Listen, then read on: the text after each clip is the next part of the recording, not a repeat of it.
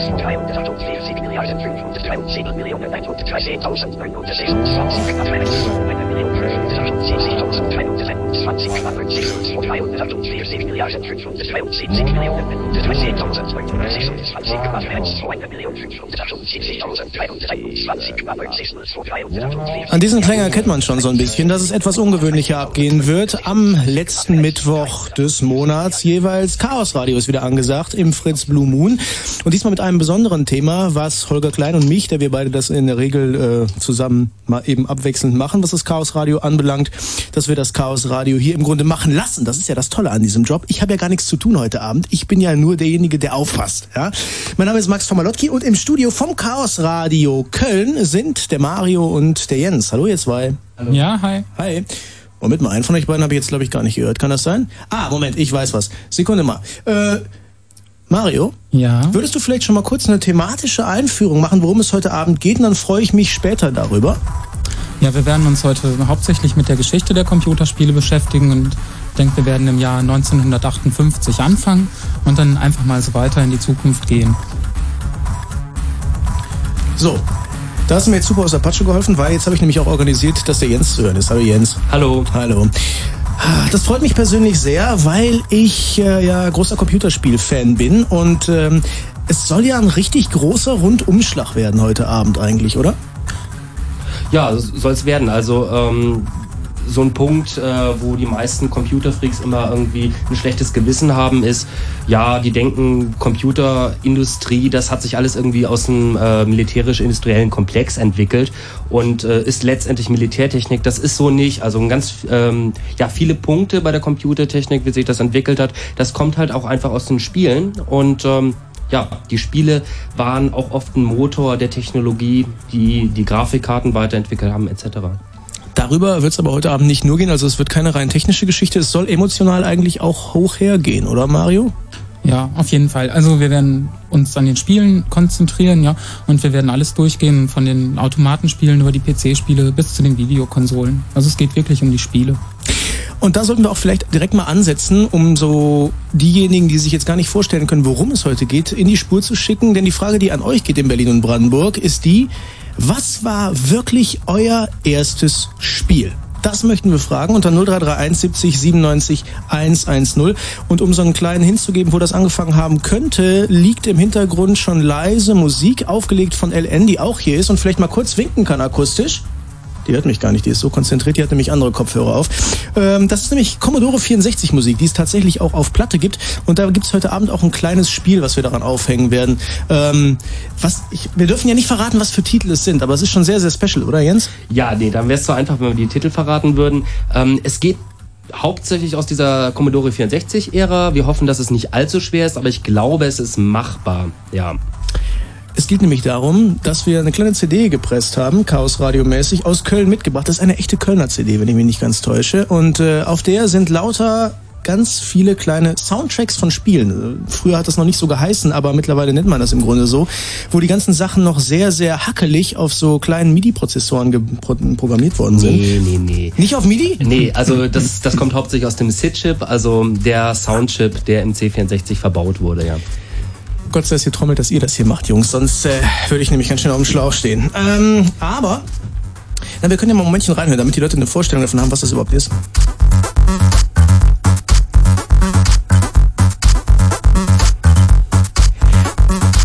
Eigentlich hört sich's auch fast geiler an als MIDI, also dieses, was man so als klassische MIDI-Mucke versteht, obwohl es doch viel älter ist, oder nicht? Ja, ist viel älter. Vor allen Dingen irgendwie diese Rechtecktöne. Das äh, ist jetzt die Frage, ob das ein bisschen matschig übers Radio rüberkommt, aber ich denke, man kann das dann doch als technisch affiner Mensch dann irgendwie doch genießen. Ja, durchaus. Ja, wir hatten ein bisschen Angst wegen der Rechtecktöne, aber ich denke, das ist kein Problem. Na, wir kommen ja auch irgendwie aus einem anderen Kulturkreis, hier aus dem Rheinland äh, nach Berlin oder nach, nach Potsdam jetzt hier irgendwie gefahren und ähm, haben dann gemerkt, dass es doch irgendwie hier ein bisschen anders ist, irgendwie Techno hier als Staatsreligion. Ähm, wir hatten Angst, dass wir irgendwie kontrolliert worden werden, ob wir denn irgendwie auch äh, vorschriftsgemäß Techno irgendwie in unserem Autoradio hören. Äh, aber ich glaube, irgendwie mit diesen C64er-Tunes, die wir die, die Fahrt über gehört haben, sind wir da auch durchgekommen. Wir liegen im Trend. Auf jeden Fall, würde ich sagen. Ähm, ja, dann probieren wir doch einfach mal. und gucken mal, ob wir vielleicht schon den ersten dran haben hier im Blue Moon. 0331 70 97 110. Ihr könnt direkt starten. Was war euer erstes Spiel? Das ist die erste Frage für den Chaos Radio Blue Moon heute Abend. Hallo, wer ist denn da am Telefon? Hallo? Hallo. Hi. Hallo. Hi. Wie heißt denn du? Ja, hier ist der David. David, was war dein erstes Spiel? Hallo? David, ja. Hi. Hey, hallo. Hallo. Ah, okay, alles klar. Na, dann gucken wir mal hier. Hallo, wer ist denn da? Nee, das probiere ich noch nicht. Das, das. Hi. Ah ja, recht guten Tag, hier ist der Thomas aus der Stadt Wittenberg. Aus Wittenberg. Hast du denn angerufen für den Blue Moon, um vielleicht zu erzählen, was dein erstes Computerspiel war? Ja, genau, da wollte ich anrufen. Und zwar ist das ein Klassiker, den kennt bestimmt jeder, das ist Commander Keen. Commander Keen. Commander Keen 3, das war auch noch aus dem 386 oder sowas. Kann das, gibt's das? Klar, PC-Spiele. Genau, Ja. genau. Und das war mein erstes Spiel, das weiß ich noch ganz genau. Das hat mir mein Bruder geschenkt. Und das war mein erstes Spiel, ja. Mario, Jens, ihr könnt das zeitlich wahrscheinlich sogar genau einordnen, wie ich euch einschätze, oder? Oh. Das oh. muss irgendwie Ende der 80er Jahre gewesen Ja, sein. auf jeden Fall Jump'n'Run. Ja. War das dein Einstieg? Das war mein Einstieg, ja. Das ist sehr cool. Aber was war, weißt du, erinnerst du dich noch an den Computer, an dem das Ganze hing? War das wirklich ein 386er oder ist das nicht mehr so im Gedächtnis? Doch, doch, das war ein 386er und den besitze ich also heute noch. Und das ist inzwischen schon, also ich habe jetzt schon meinen dritten Computer und das war halt mein erster. Und das erste Spiel, was ich dazu halt gekriegt habe, war Commander Keen. Ja, und das war halt ein ganz einfaches Jump-Run-Spiel, aber hat mir trotzdem damals sehr viel Freude bereitet, denn es war auch nichts Schlechteste zu der Zeit. Aber es gab auch viel zu entdecken, glaube ich. Extra Level und äh, Bonusgegenstände, was man eigentlich von einem guten Jump'n'Run so erwartet. Ja, ja, das ist wie gesagt ein sehr interessantes Spiel gewesen zu der Zeit. Na gut, dann Jo, vielen bedanke Dank. ich mich. Gut, wieder. ähm, Tschüss. Eigentlich ist das zeitlich schon fast zu weit fortgeschritten, wenn man so bei den Anfängen anfängt. Wo war denn das überhaupt? Nur damit ihr mal einen kleinen Eindruck geben könnt. Wo hat's wirklich angefangen? Was waren so das aller, aller, aller, aller, allererste? Oh, ist eine philosophische Frage. Also man könnte irgendwie anfangen bei den Flipperautomaten, die wirklich die direkten Vorgänger der Computerspiele waren, weil es zum ersten Mal halt ähm, Mechanik äh, in Verbindung mit dem Spiel war. Aber ähm, das ist vielleicht auch ein bisschen sehr abstrakt dann zu sehen.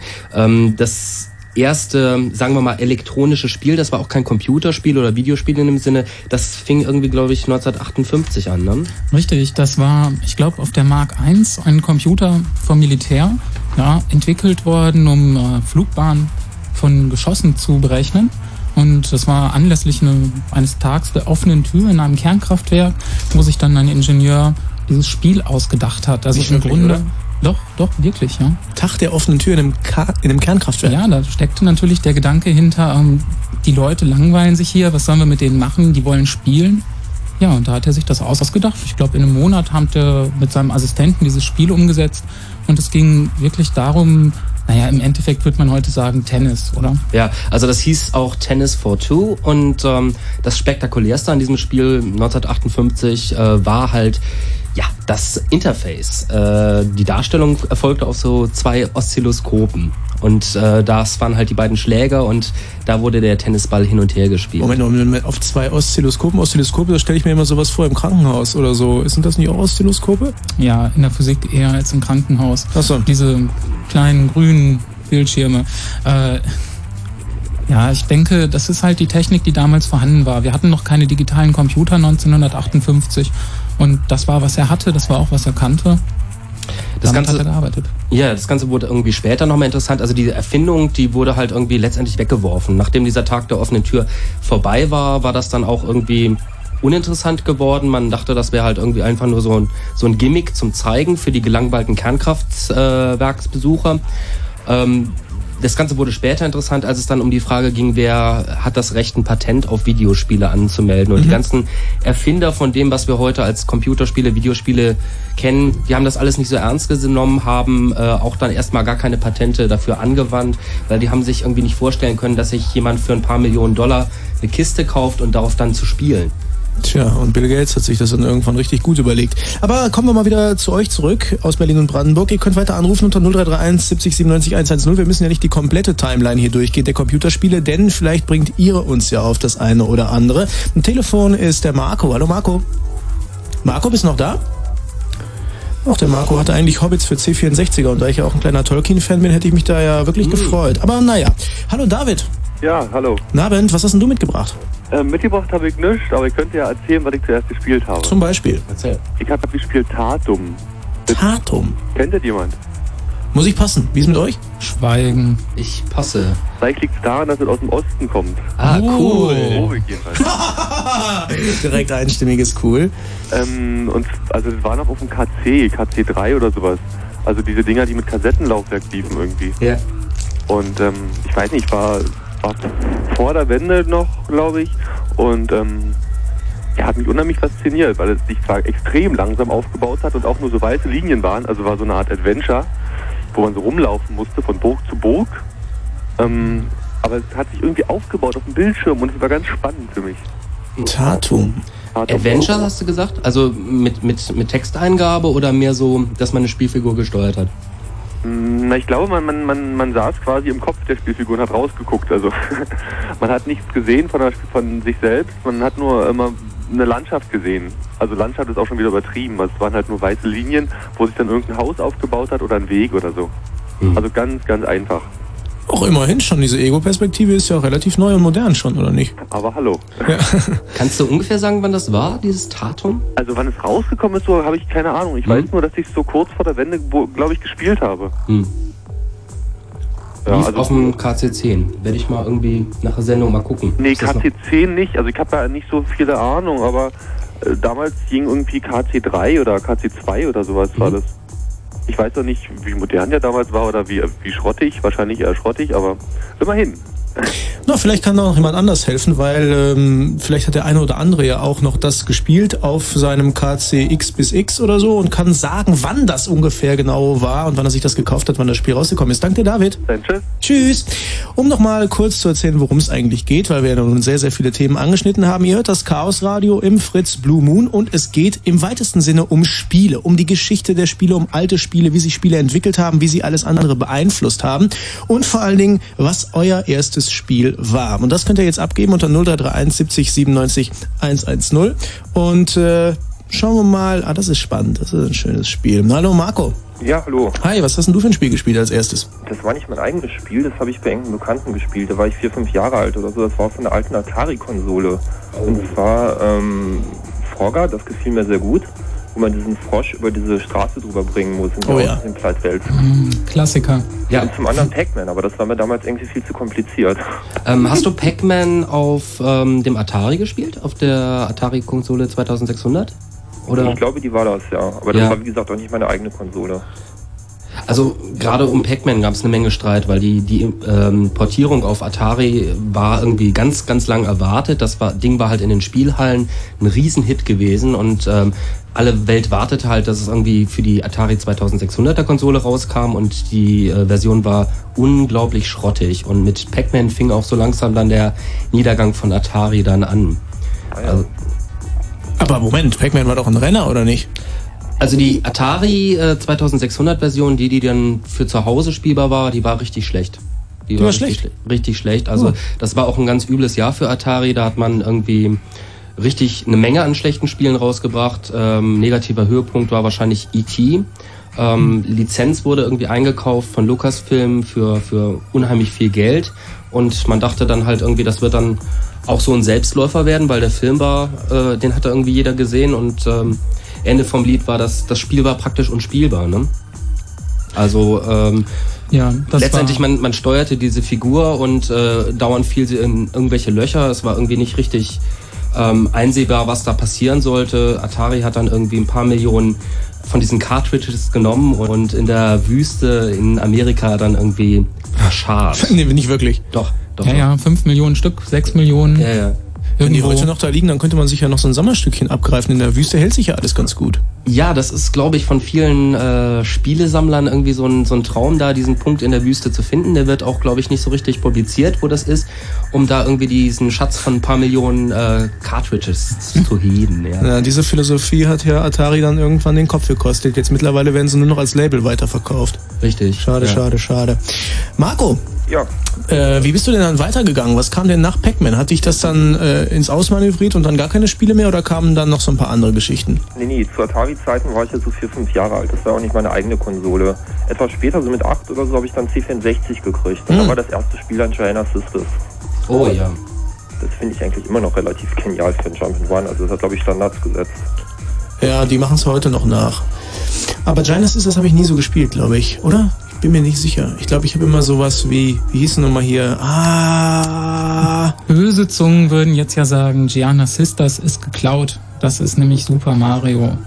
Ist, ist ein ziemlicher äh, dreister Abklatsch von Super Mario Brothers. Gianna, Great Gianna Sisters. War meine, hervorragend. Bei Super Ja. Mario Bros. nicht früher nur dieses Röhrengehen und so, das war doch viel einfacher gestrickt, oder?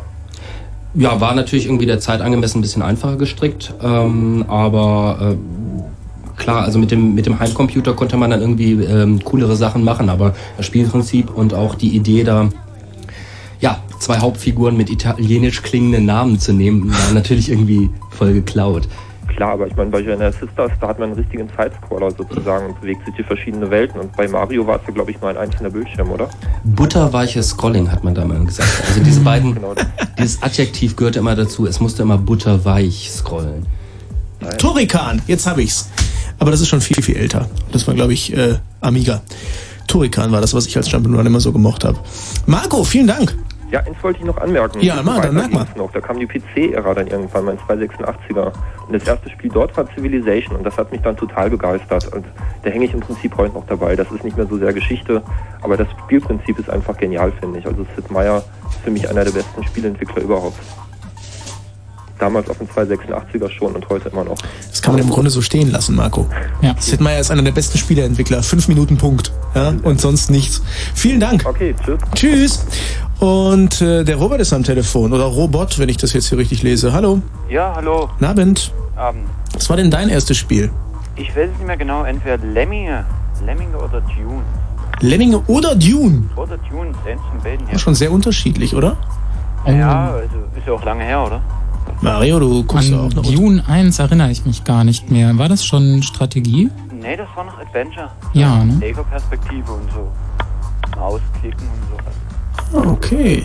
Also nicht der Command Conquer Vorläufer, sondern noch Nee, was nee. ganz anderes. Nee, nee, eigentlich so wie Might and Magic. Hm? Und war das ein Renner oder war das nur so ein Special-Ding von dir? Also meine Kumpels, die haben das eigentlich früher, haben es immer zusammen probiert, irgendwie durchzuspielen, aber es gibt irgendwie kein Ende von dem Spiel. Weil am Ende musst du irgendwie äh, diesen Planeten mit Pflanzen bebauen, dein Wasser geht aber immer wieder aus und deswegen kannst du es eigentlich nie schaffen. Toll. Also richtig bis zu Ende gedacht, ja? Ja, ne?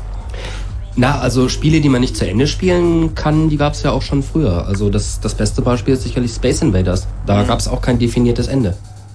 Also da wurde alles immer, immer schneller und ähm, irgendwann kackte man halt ab. Ist das nicht abgestürzt in Level 256? Ähm, also es gab jetzt irgendwie vor einem Jahr oder so jemanden, der Pac-Man bis zu Ende gespielt hat, wo dann halt der Zähler für den Punktestand äh, nicht mehr ausreichte, ja.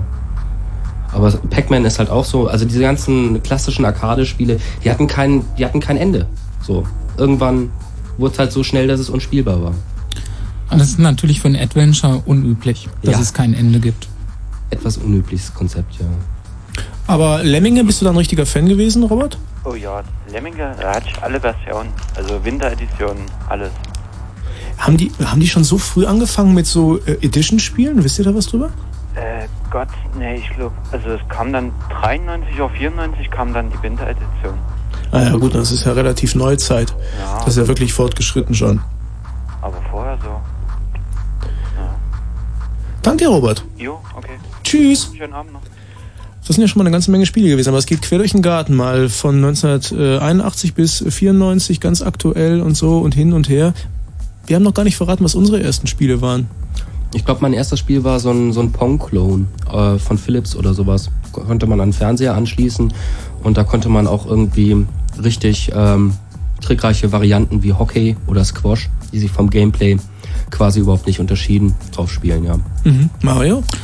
Oh, das ist schwer zu sagen. Ich erinnere mich noch, dass ich diese kleinen LCD-Spiele gespielt habe, bevor ich dann einen Computer hatte. Stimmt. Ja, und dann, naja, Katakis, A-Type, würde ich sagen. Das waren so die Größen, das ist im Gedächtnis geblieben. Ja. Konsolen war ich ja nie. Ich habe ja von meinem Vater irgendwann einen 128er geschenkt bekommen, den ich natürlich unterm Weihnachtsbaum sofort erkannt habe. Und da hatte ich dann noch so eine ganze Rutsche von diesen ganzen, was man halt so kennt vom C64er, diese ganzen Spiele dabei. Zur Konsole bin ich erst relativ früh, äh, relativ gerade eben erst gekommen, weil vorher habe ich die gehasst. War mir so ein so ein Kistenjunkie. Aber es geht ja nicht um uns, es geht ja um euch. 0331 70 97 110. Wir haben noch ein bisschen Zeit bis zu Nachrichten. Was war euer erstes Spiel? Und da ist noch am Telefon der Daniel. Hi Daniel. Hallihallo. Hi. Was hast denn du mitgebracht? Ähm, kennt ihr dieses Spiel, das heißt Score? Score, das sagt man doch immer, wenn man statt Prost, oder? Also, nee, nicht Skoll, sondern Scorch. Scorch. Genau. Das ist so ein äh, 2D-Panzerspiel. Das heißt, du, äh, es baut sich dann so, eine, so, eine, so ein paar Berge auf und dann werden da die ganzen Panzer drauf platziert. Und dann muss man halt so Angel und, und die, die Stärke seiner Schuss berechnen und angeben. Tank Wars. Ja. Ja, war, Genau. das Tank, war das Tank Wars? Nein, nein, da gab es eine ganze Menge verschiedener von, aber das war immer dasselbe Prinzip. Achso, ich Ja. kann mich nur dran erinnern, Squash hieß es, weil das war auf den 286ern in der Schule äh, gewesen, vor x Jahren. Und es lief dann halt da so. Naja, und wenn man halt fertig war mit Programmieren, dann hat man halt ein bisschen gespielt. Ja, bei uns war es Shufflepack in der Schule. Achso. ja, die Spiele waren interessant. Also die haben mich so geprägt. Und was gab's außer Scorch noch so? Ähm, kennt ihr früher, äh, da, da gab es dieses tolle Spiel ähm, UFO, Enemy Unknown.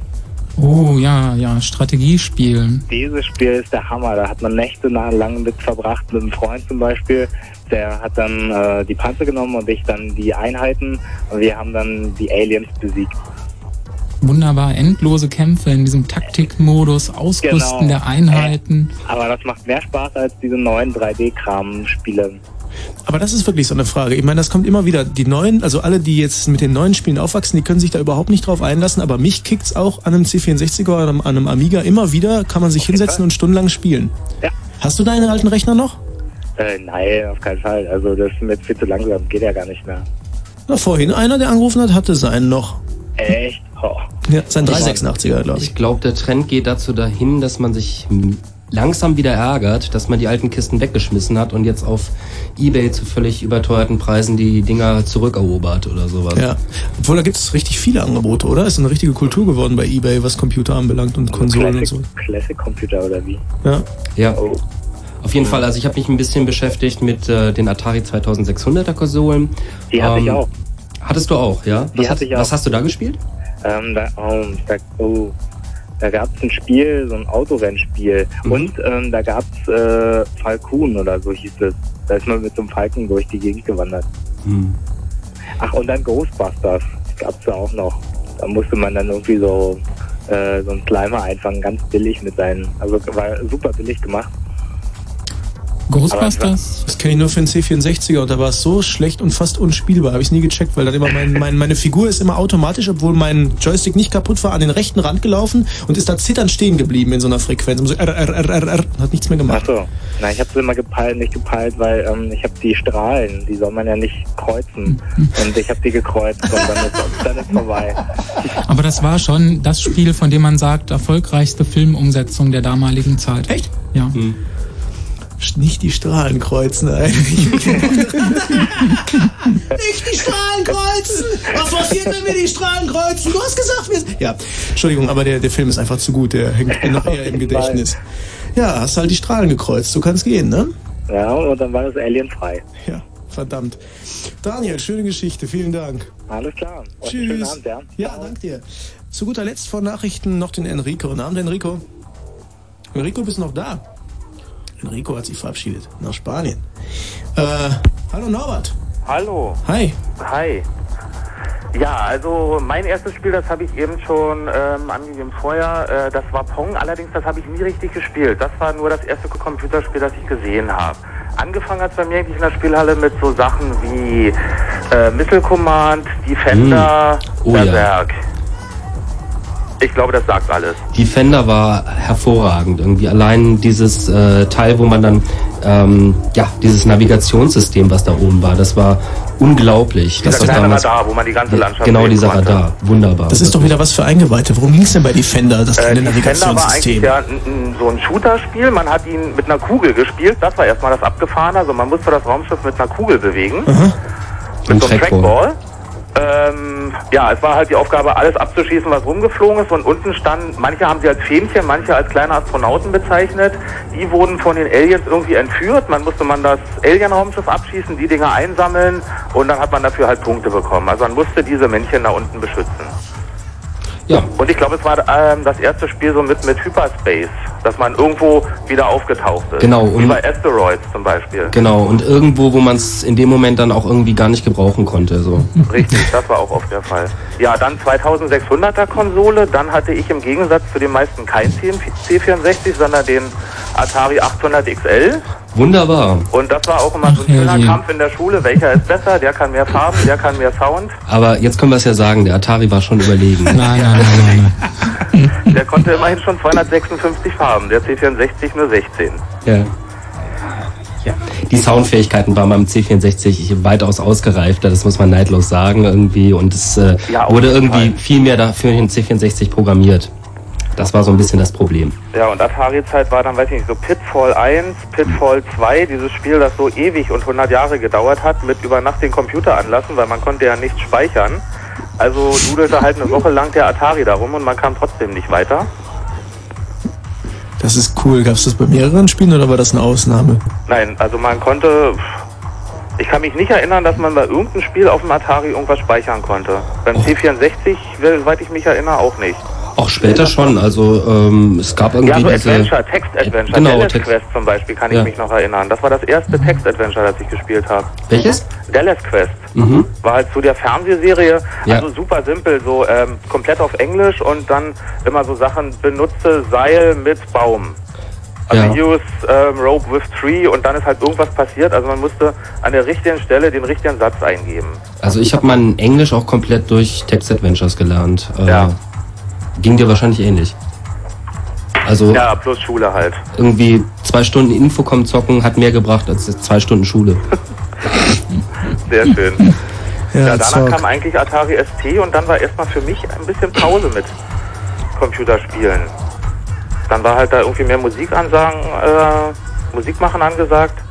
Und ja, das bis mein Pentium 1 dann irgendwann kam. Und dann hat mich das dann doch wieder fasziniert. Um, Pentium 1, was hast du da gespielt? Äh, was habe ich denn da gespielt? Irgendwie weiß ich nicht, so äh, Need for Speed kam da gerade raus, der zweite Mhm. Teil. Warcraft 2 hat mich völlig begeistert, genau wie der na sozusagen Nachfolger StarCraft. Mhm. Ja, aber weiß nicht, so manchmal, wenn ich zurückdenke, ähm, die alten Spiele haben im Nachhinein mehr Spaß gemacht. Aber ich denke mal einfach, es ist auch, da war man halt jung, da war das neu, da war das frisch und jetzt irgendwann ist auch reicht. Ja, Das hat einen geflasht. Das hat einen noch richtig geflasht. Ja, das war Ach, man nagelneu idealisiert doch viel in der Erinnerung. Ja, ja. Was, was? Man idealisiert doch viel in der Erinnerung. Also äh, ich Na, sprechen hier vier 85-jährige Männer. Hm? Nein, also 32 bin ich. Ja. Nee, wir sind auch noch nicht so weit. Aber manchmal, wenn man so viel mit Computerspielen zu tun hat, ist das so, wenn ich mich noch an meine erste Konsole. Da wird die Stimme ganz heiser. Ja, aber es ist halt genau dieses, was auch äh, Jüngere jetzt schon gesagt haben. Naja, und die Spiele heute und die alten haben ja doch Spaß gemacht. Ich denke, es ist einfach das, was du in deiner frühen Teenie-Zeit halt spielst. Da ist das alles schick und neu und was ganz Besonderes, dass diese Erinnerungen halt hängen bleiben. Tja. Also jetzt werden wir philosophisch, philosophisch muss nicht sein. Das ist aber auch gar nicht falsch. Schließlich ist es hier das Chaos-Radio, Norbert. Vielen Dank. Gut, Tschüss. viel Spaß bei den Nachrichten. Ciao. Ja, danke. Ja, zu denen kommen wir jetzt. Vorher sei noch versprochen, dass gleich die Musik, die Ellen die ganze Zeit hier schon auflegt, unsere DJ im Hintergrund, die man immer nur so ein bisschen hört, manchmal, Mhm. dass die gleich mal in Gänze kommen nach den Nachrichten, wir euch ein Stückchen davon gönnen. Und dann gibt's auch die ganz speziellen Chaos-Radio-Nachrichten, wenn ich mich nicht täusche. Aber jetzt erstmal zu unseren. Wenn Fritz im Raum Angermünde, dann 100,1. Ja, Fritz Info. 22.34 Uhr das Wetter. Nachts wechselnd bewölkt und abklingende Schauer bei 21 bis 16 Grad. Morgen anfangs noch heiter, später teils kräftige Gewitter bei 23 bis 27 Grad. Und jetzt die Meldung mit Bastian Börner.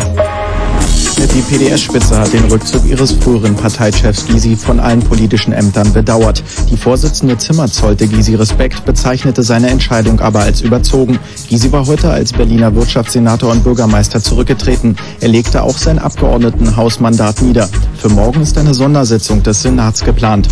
Bundestagspräsident Thierse hat der Lufthansa in der Bonusmeilen-Affäre ein Ultimatum gestellt. In einem Brief forderte er bis morgen Nachmittag eine Liste der Abgeordneten, die mit Bonusmeilen geflogen sind. Thierse erklärte, dass die von der Bild-Zeitung verwendeten Daten nur von der Lufthansa stammen könnten. In der Türkei findet am 3. November vorgezogene Parlaments Parlamentswahlen statt. Das entschied das Parlament bei einer Sondersetzung in Ankara. Die Wahlen sollen nach wochenlanger Unsicherheit wegen der angeschlagenen Gesundheit der von Ministerpräsident Ecevit wieder zu politischer Stabilität führen. Bei einem Bombenanschlag auf die Universität von Jerusalem sind sieben Menschen getötet und mehr als 85 verletzt worden. Der Sprengsatz explodierte in einer Cafeteria des Internationalen Studentenzentrums. Zu der Tat bekannte sich die radikal-islamische Hamas-Organisation. Und zum Sport. Bei den Schwimm-Europameisterschaften hat Franziska van Almsig den Titel über 100 Meter Freistil gewonnen. Für van Almsig war es nach zwei Siegen in der Staffel bereits die dritte Goldmedaille bei den Titelkämpfen. Der Verkehr auf Fritz hat keine Meldung, also gute Fahrt. Immer samstags kommt jetzt was Neues aus deinem Radio. Der Karoma Club. Romantisch, chaotisch, karomatisch und ungefähr Nachmittagstisch. Das ist die Sendung, die euch glücklich macht. Hier könnt ihr loben, lieben, fragen, zocken, absagen, grüßen und zuhören. Am Samstag mit dabei sein? Kannst jetzt sofort klarklicken. Fritz.de, Karoma Club. Neu und im Radio. Immer samstags von 14 bis 18 Uhr. Fritz.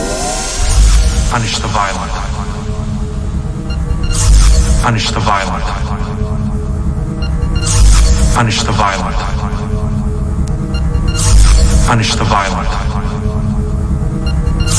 Punish the violent.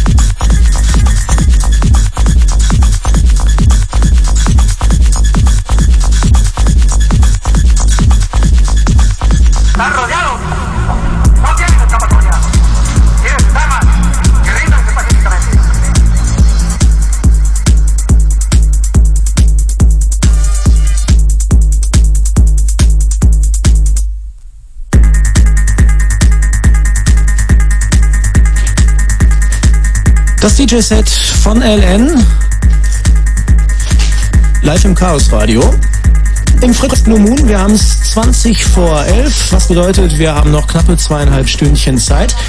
Thema heute im Chaos Radio, Spiele. Eigentlich rundum, ein bisschen spezifizieren können das natürlich auf jeden Fall Mario und Jens, die extra aus Köln angereist sind. In Köln sitzen beim Chaos Radio nämlich die Spielespezialisten. Das könnte man so formulieren, oder Jens? Na, wir sind vom, vom Chaos Computer Club in Köln. Das ich Chaos gesagt, Chaos Radio Radio. gibt Ja. es irgendwie hier nur. Und ähm, wir freuen uns aber, dass wir heute hier sein können. Natürlich. Natürlich, natürlich, natürlich, natürlich. Ähm, Mario, kannst du noch mal ganz kurz, weil wir haben ja vorhin schon angefangen gehabt, äh, zu fragen, die Hörer, was so ihr erstes Spiel war. Da machen wir jetzt erstmal einen kleinen Break und nehmen noch die letzten, die in den Leitungen warten, dran und machen dann ein paar News, oder? Ja. Wunderbar. Ja? Ja. Ja, ja, ja. Äh, und zwar fangen wir an mit dem Jürgen. Der kommt aus Berlin. Hallo Jürgen. Hallo. Ja, mit, was war denn dein erstes Spiel? Ja, bin schon ein bisschen älter und das liegt schon ein bisschen länger zurück. Das war so 1978 ungefähr. Das war ein Spiel, das nannte sich Star Trek nach dieser, oder Star Trek nach dieser, äh, nach diesem Film und lief auf einer PDP 11 äh, unter RSX. Ein bisschen exotisch. War aber recht spannend, weil man konnte das in diesem Multi-User-System da gegeneinander spielen. Da konnten dann so zwei, drei oder sechs Leute gegeneinander spielen. War deswegen ein bisschen äh, auch witzig, weil erstens hatte man die Quellen von dem Spiel, man konnte also da Veränderungen dran vornehmen und das auch erweitern. Und zweitens, äh, ja, gab es irgendwie immer ganz witzige Einlagen, äh, irgendwelche Texte und so weiter, die da auf diese Serie abgezielt haben. Das war auch total komplex, das Spiel. Also man musste erst ein richtig dickes Handbuch durchlesen, bis man überhaupt verstanden hast, Ja, ja, das war ging und also, so. und es war ja auch, es lief ja auf so einem Terminal, auf so einem VT100 oder was man da damals so hatte. Also bildlich war das ja nur alles schwarz-weiß oder je nachdem eben in einer Farbe. Und äh, ja, man musste sich mit den ganzen Konditionen und dem und der ganzen Philosophie auseinandersetzen. Und wenn dann so sechs oder acht Leute gegeneinander spielten, dann hatte die Kiste auch richtig zu tun. Da konnte man eigentlich nichts Produktives mehr drauf tun, weil der dann die ganze Zeit da nur diese ganzen Raumpositionen berechnet hat. War aber sehr witzig, hat uns viel Spaß gemacht. Ähm, das lief nicht im Netzwerk, sondern halt irgendwie auf dem Rechner, irgendwie im Auf Multi. dem Rechner, ja. Man hatte ja so Multi-User-Systeme, wo die alle über so Terminals dranhingen und das konnte dann halt irgendwie da starten und da. Also wenn man das alleine spielte, dann, dann übernahm der Rechner, hatte dann so Roboterschiffe oder irgend sowas. Dann spielten die also Die spielten, glaube ich, äh, die Klingonen, ja genau. Das war damals ja noch irgendwie anders im Star Trek-Universum und äh, da waren die Klingonen ja deutlich die Bösen irgendwie. Korrekt, korrekt, ja. Und man musste die auch erstmal finden und dann die alle zerstören. Und dann gab es also, also was wirklich gut gelöst war, aus meiner Sicht waren ähm, also die einzelnen äh, Maschinisten, hier Chekhov oder wie die da alle hießen, die meldeten sich dann immer irgendwie mit welchen Genau. Sonderkonditionen zu Wort und man musste dann irgendwie immer reagieren. Und das war irgendwie gut gelöst, weil das hat sich wenig wiederholt. Und wie gesagt, also ich weiß nicht, ob das allgemein zugänglich war, aber wir hatten irgendwie Quellen und man konnte da irgendwie selbst noch dran rum äh, programmieren. Das war in Fortran geschrieben, ein gigantisch komplexes Werk und es war witzig. Gibt's auch heute irgendwie, glaube ich, noch für so diese, diese Kinder-Unix, also Linux oder sowas? ähm, Ja, ja, richtig, richtig.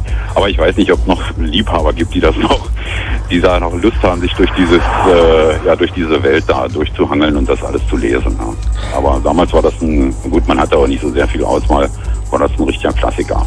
Und Das war so die, die andere Richtung. Also es gab so irgendwie diese kommerzielle Schiene und dann gab es die Unis, die auch sehr viel diese Spielekultur vorangetrieben haben und da war das dann meistens irgendwie Science Fiction oder irgendwie äh, Rollenspielgeschichten, so äh, aus diesem Dungeon and Dragons Zeug oder sowas wurde das dann gemacht.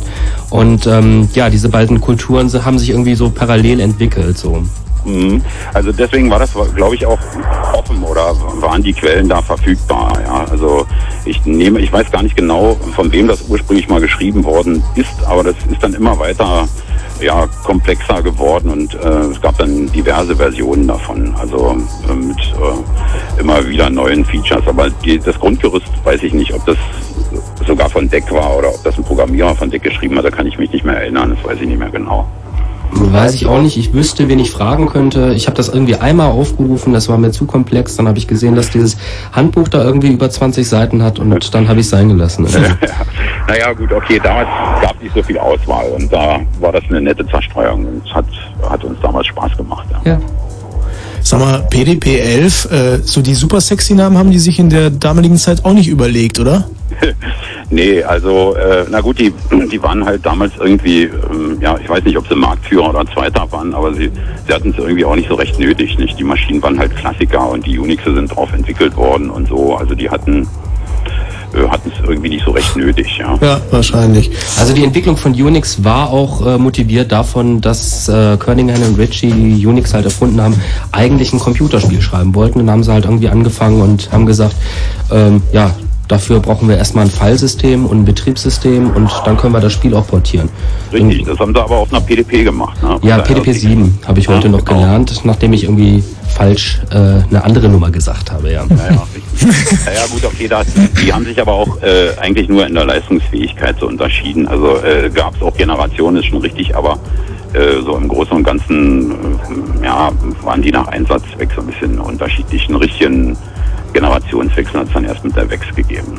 Mhm. Und das dann weiter aufwärts. Aber die PDP 11 wurde irgendwie, glaube ich, noch bis 1997 oder sowas gebaut, ne? Oder Korrekt. Und 1996? als, nee, ich glaube sogar noch länger als, oder, äh, nee, kann schon stimmen, 97. Ich glaube, dann waren das aber ein Platinenrechner und wurden dann so ein bisschen im Echtzeitbetrieb eingesetzt und so. Aber das Da wird langsam hier so eine, Mario rümpft auch schon die Stirn und so eine. Alteisensendung. Ja, interessantes Thema auf jeden Fall. Aber ja. Bisschen länger her, ja. Machen wir da mal Schluss. Ich denke mal, dass sich die Normalbürger jetzt befriedigt fühlen, was die Alles PDP klar. 11 anbelangt. Danke, Jürgen. Ja, tschüss. Tschüss. Und den Axel noch. Hallo, Axel. Axel, bist noch da? Axel ist nicht mehr da. Jens muss niesen oder fast. Dann probieren wir mal noch den Fabian. Hallo, Fabian. Hallo. Guten Abend. Was war dein erstes Spiel? Ja, ich habe ein Problem. Also ich bin ja noch nicht so alt und deswegen ich weiß den Namen nicht mehr von dem Spiel. Und zwar, das war auf der Sega und da war ein Spiel gespeichert. Dazu brauchte man keine so eine Einschiebediskette oder wie man das nennt, sondern das war auf, auf der auf dem Sega gespeichert und man konnte es immer spielen halt, wenn man den Sega angemacht hat. Das war auf dem Teil, was in Europa als Sega Master System verkauft wurde, ne? Das war so ein Labyrinth, wo man so eine Schnecke durchgejagt äh, gejagt hat. Genau. Und irgendwie, ja, so eine Schnecke, wie die sich halt halt bewegt und so. Ähm, war ein bisschen eintönig so auf die Dauer, ne? Also ich habe das, glaube ich, auch ein, zweimal gespielt und danach äh, dann doch lieber Hang-On gespielt. Ja, das war relativ langweilig nach einer Zeit, aber ich, damals, äh, ich war glaube ich sechs oder sieben und da war das schon ganz schön cool. Also wir hatten keine Computer, noch keine Computer und da hat es schon Spaß gemacht. Ja, man nimmt dann halt irgendwie, was man kriegen kann. Genau. Fabian, dank dir. Okay. Tschüss. Tschüssi. So, dann äh, gucken wir mal, ob der Enrico sich noch mal bei uns einfindet. Hallo Enrico. Hallo, Na, Band. bin da. Enrico ist da. Wir hatten dich ja vorhin kurz verloren, ne? Ja, da war mein Akku alle. Das war dann ein bisschen kompliziert gewesen. Ah, okay. Was hast du gespielt als erstes? Ja, also eins meiner ersten Spiele war äh, Boulder Dash. Oh, Boulder Dash. Ja. Das war mit diesen Diamanten, die man da einsammeln musste in, dieser, in diesem Labyrinth. Also das Spiel hat auf jeden Fall auch den Effekt, den ich dann Jahre später bei Tetris hatte, dass man ähm, die Augen geschlossen hat und man hat es trotzdem noch gesehen. Also man hat dann auch in dieser Boulder Dash Welt geträumt. Weil, ich weiß nicht, ob das bei dir auch so war. Mhm. Und dann fielen immer Steine runter, ja. Ja. Das war ganz interessant. Und dann auch die anderen Spiele, so wie Giant Sisters oder äh, Space Taxi zum Beispiel. Das hatten wir noch nicht heute Abend. Space Taxi? Nee. Das war, das war so ein Taxi, so ein kleines Taxi, was immer so durch die Gegend geflogen ist. Und das musste dann immer so Leute abholen und äh, zu anderen Plattformen dann bringen. Und wenn man die dann so eine ganze Weile geschafft hat, also dann hat man auch sein Geld dabei verdient. Und dann ist man zu einer nächsten Ebene gekommen und ja, dann ging das weiter. Das war recht lustig. Space Taxi. Hm. Kennt ihr das? lief, auch, das lief auch auf dem C64. Gesehen habe ich das mal. Ich fand das äh, ja ziemlich ziemlich uninteressant, ehrlich gesagt. Also es war für meine Begriffe sehr sehr lahm. Hm. Na, Du kanntest aber wahrscheinlich andere Spiele, die ähnlich waren. Also äh, es gab Graffiti Force oder Genau, Thrust. Thrust. Ja, das war immer dasselbe Prinzip. Man musste irgendwie das Raumschiff ja gegen die Schwerkraft halten und dabei ja, Gegenstände transportieren. Eigentlich ein sehr interessantes Spielprinzip, fand ich damals. jo. Und, naja. Na gut, dann schließen wir jetzt alle nochmal zusammen die Augen und träumen von Boulder Dash, was wir früher gespielt haben. Und dank dir, Enrico. Ach ja, danke. danke auch. Okay. Tschüss. Huhu, hallo, ich bin's, der Bart von Fidel Castro. Und mir ist total langweilig, nie geschnitten wurde. Und im Radio? So, nach diesem kleinen Intermezzo äh, im Chaos Radio, denke ich, könnten wir eigentlich zur News-Section übergehen. Und das ist ja ein Riesenstapel an Meldungen gewesen, die ihr mitgebracht habt, oder? Ja, wir haben ein paar Meldungen mitgebracht, die so im letzten Monat von sich hören gemacht haben. Ähm, ein Meme, das sich quasi wirklich so in der Hacker-Szene verbreitet hatte, also eine Idee, die dann plötzlich irgendwie in aller Köpfe war, war auf jeden Fall das sogenannte War-Talking. Ähm, in London ist das zum ersten Mal aufgetaucht. Kreidekreissymbole, die darauf hingewiesen haben, dass ein Standort kabellos über das Internet erreichbar war. Ähm, angelehnt an die Gaunerzinken, die man vielleicht von früher kannte, wo dann irgendwie Hausierer, äh, Bettler, sonst was irgendwie an die Hauswände Zeichen gemalt haben, wo man sehen konnte, hier gibt's was zu essen, hier kann man irgendwie betteln oder hier wird mal abgewiesen, gibt's jetzt halt auch Zeichen. Das Ganze hat sich äh, in Großbritannien mittlerweile zu einer richtig komplexen kleinen Sprache entwickelt und unter www.warchalking.org finden sich weitere Informationen und Fotos über Londons drahtlose Netze. Ist das was, was sich in Deutschland vielleicht auch äh, demnächst durchsetzen wird? Weil ich bin ja schon ganz heiß, dass ich eigentlich nur noch meinen äh, meinen Airport zu Hause lasse und dann in der Stadt aber auch im, irgendwo einen Airport habe, egal wo ich hingehe. Das Ding ist so dermaßen durch die Medien gegangen, dass es auf jeden Fall eine selbsterfüllende Prophezeiung wird. Also ähm, ich denke, man sollte auf diese Seite worldshocking.org mal gehen, sich diese Zeichen einprägen, sind meistens so zwei Halbkreise, die zeigen, ob das ein offenes oder ein geschlossenes Netzwerk ist. Und äh, das wird man demnächst dann auch auf deutschen Straßen und Häuserwänden sehen. Ja, ähm, für die Wahl am 22. 22. September äh, können die Briefwahlanträge auch erstmals per Mail oder sonstiger dokumentierbarer Übermittlung in elektronischer äh, Form gestellt werden. Ja, äh, das Ganze ist möglich geworden durch eine Änderung des Paragraphen 27 äh, des äh, Wahlanscheingesetzes äh, in der Bundeswahlanordnung. Und das war schon im vergangenen Februar so. In äh, Berlin ist das äh, zwar noch nicht so weit, dass man da irgendwie mit den Leuten im Amt chatten kann oder sowas, aber es gibt halt ein kleines Formular, äh, das man per HTTPS, also per sicherer Verbindung abschicken kann und man kann sich dann ein PDF runterladen, ausdrucken und dann per E-Mail ja, beantragen, dass man demnächst äh, Briefwahl machen möchte. Mhm. Wo wir gerade mal bei E-Mail sind, können wir ja kurz mal durchgeben, weil wir jetzt gerade nur eine Menge Nachrichten verlesen, auch im Chaos Radio, dass ihr euch auch per E-Mail an der Diskussion beteiligen könnt, äh, bevor wir dann nachher wieder zum Talk kommen und über Spiele weitersprechen. 74, das ist die heutige Sendung, die 74. Also 74 at chaosradio.ccc.de. Das ist die E-Mail-Adresse, da könnt ihr was hinschicken. Auch normale Fragen stellen, wenn euch was unter den Nägeln brennt. Zum Beispiel, wie man äh, eine PHP 11 neu installiert. Nicht solche Sachen, sowas brennt einem ja unter den Nägeln. 74 at chaosradio.ccc.de. Nur mal nebenbei. Die werden auch während der Sendung schon mal gelesen und abgerufen, also ihr könnt ja auch eine, Anruf, äh, eine Antwort erwarten. Haben wir noch was? Wir haben auf jeden Fall noch was. Ähm, es gibt eine gemeinsame Filterliste für Suchmaschinen. Äh, das Aufsichtsgremium Jugendschutz.netz der Jugendministerien der Länder hat äh, eine Verpflichtungserklärung an Suchmaschinenbetreiber verschickt und hat gesagt, es gibt bestimmte Begriffe, wie zum Beispiel Wolfsrudel oder äh, andere sinnige Begriffe, die als unzulässige und jugendgefährdende Adressen ja, kennzeichnen könnten und die deshalb in der Selbstverpflichtungserklärung von den Suchmaschinenbetreibern zu sperren sind. Die Filterlisten sollten weder an unbefugte Dritte weitergegeben werden, noch in anderer Weise öffentlich gemacht werden. Das heißt, so ganz genau weiß man auch nicht, äh, wie diese Wörter dann aussehen sollen. Ähm, durch diese Einrichtung setzt nun die Bundesprüfstelle für jugendgefährdende Medien das neue Jugendschutzgesetz um und darf nun auch ohne Antrag Internetseiten auf ihre Verbotsliste stellen. Diese Internetseiten werden dann verboten und beschlagnahmt. Ja. Für Politiker ist das, glaube ich, das Wort Lufthansa, Miles und More. Das können die in ihrem Browser nicht mehr eingeben. Aber das ist eine andere Geschichte. Das ist sicherlich eine andere Geschichte.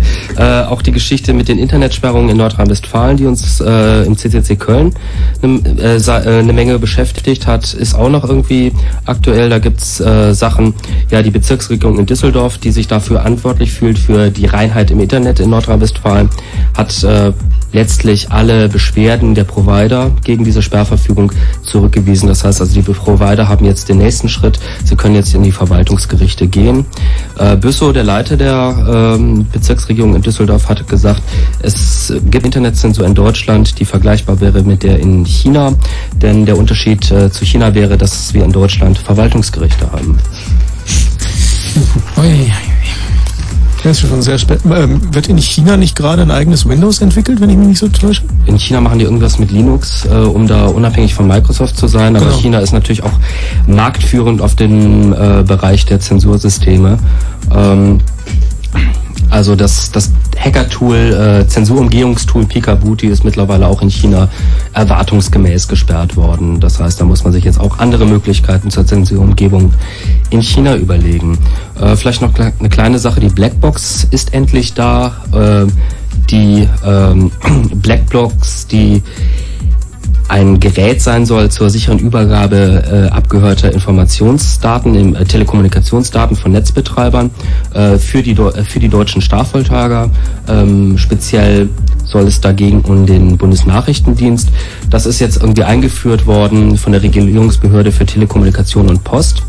Die Netzbetreiber müssen laut Telekommunikationsüberwachungsverordnung TKÜV ab dem 1. Januar kommenden Jahres eine Schnittstelle zur Echtzeitüberwachung potenzieller Straftäter nachweisen. Hm, Blackboxes. Genau. Haben wir hier noch eine Meldung? Ja. Ansonsten, wir haben, es ist, es ist wirklich viel passiert. Äh, Es gibt äh, erste Versuche der Musik- und Filmindustrie gegen diese Peer-to-Peer-Netzwerke zurückzuschlagen, also diese Internet-Tauschbörsen. Da ist im letzten Monat doch vermehrt der Trend aufgetreten, dass in diesen Peer-to-Peer-Netzwerken Datenmüll auftauchte. Da scheint es wohl direkt so zu sein, dass die Musik- und Filmindustrie Firmen beauftragt, um diese Peer-to-Peer-Netzwerke zu verschmutzen und ähm, ja, Datenmüll einzuspeisen. Der hier Götz Kringmuth, der äh, Spaß am Gerät macht und zu unserer Multimedia-Redaktion gehört bei Fritz, der hat sogar schon so ein paar Beispiele rausgezogen aus dem Netz, was die denn da so reinpacken. Das sind in der Regel erstmal vordergründig genau solche Musikfiles und äh, es ist meinetwegen, es, ich weiß nicht, was war das für ein Beispiel, ich glaube Eminem war das. Dann kommt so der Hook, aber dann kommt fünf Minuten lang nur der Refrain und überhaupt nicht der Song. Oder es ist irgendwie sowas drin, dass so Radio-Jingles drüber spielen, das wir ja auch machen, aber sehr unprofessionell, darum hört sich das ganz scheiße an. Da kommt immer Radio One, we kill your bla bla bla und so weiter und so fort. Sehr, sehr ekelig. Ich habe mich ja gefreut heute, als ich im Netz geguckt habe, ich weiß nicht, ob das schon kalter Kaffee ist, weil ihr habt es ja jetzt nicht erwähnt, dass ähm, das war so eine Geschichte äh, Explorer, das Wort Explorer ist ja von der Firma geschützt worden. Ja. Und Genau. äh, da haben sich die Gerichte jetzt endlich mal gedacht, das war doch Schindluder, was da getrieben wurde und äh, wir wir unterstellen einfach mal böse Absicht und haben denen dieses Explorer, diese Rechte an dem Wort entzogen. Das ist jetzt endlich rechtskräftig. Und dann kann dieser Grafenreuth, dieser, dieser Patentanwalt da, nicht mehr allen möglichen unschuldigen Leuten auf den Fingern rumklopfen und die für den Gebrauch des Wortes Explorer äh, irgendwie verklagen. Genau, die Marke Explorer ist wegen Bösgläubigkeit gelöscht worden. Bösgläubigkeit war das Wort. Ja, kleine Fahne. Ja, ähm, was war denn mit Blinkenlights? Ich sollte euch doch an Blinkenlights erinnern, kann das sein? Ja, Blinkenlights wird auf jeden Fall weitergehen. Im September gibt's da ähm, sicherlich noch mal eine neue Geschichte. Da ist im Moment viel in der Mache. Ich weiß nicht genau, wie viel wir da jetzt schon zum jetzigen Zeitpunkt äh, sagen können, aber ich denke, ähm, da wird's wird's auf jeden Fall im September noch mal eine große Überraschung geben. Ähm, aber wir haben Blinkenlights dann jetzt auch diesmal in dieser Sendung erwähnt und ich glaube, das ist auch ein Standard, dass wir einmal pro Sendung Blinkenlights erwähnen müssen, Ja. nicht wahr? Muss beim Chaos Radio so sein. Ist auch die 74. Sendung. An der Stelle sei dann nochmal die E-Mail-Adresse erwähnt für alle Willigen. 74 at chaosradio.ccc.de. Und wenn ihr das jetzt nicht alles so wisst und 74 eine Zahl ist und die wird auch nur als Zahl geschrieben, dann geht doch einfach auf www.chaosradio.ccc.de. Da findet ihr alle Infos zum heutigen Blue Moon auch. Naja, es ist äh, chaosradio.ccc.de. Das www kann man auch weglassen. Ah, okay. Dann können wir uns das sogar sparen. Das ist ja sehr praktisch. Das ist ja auch neumodischer Schnickschnack mit dem www. Also darauf äh, spiele ich nochmal die Sendungs-ID.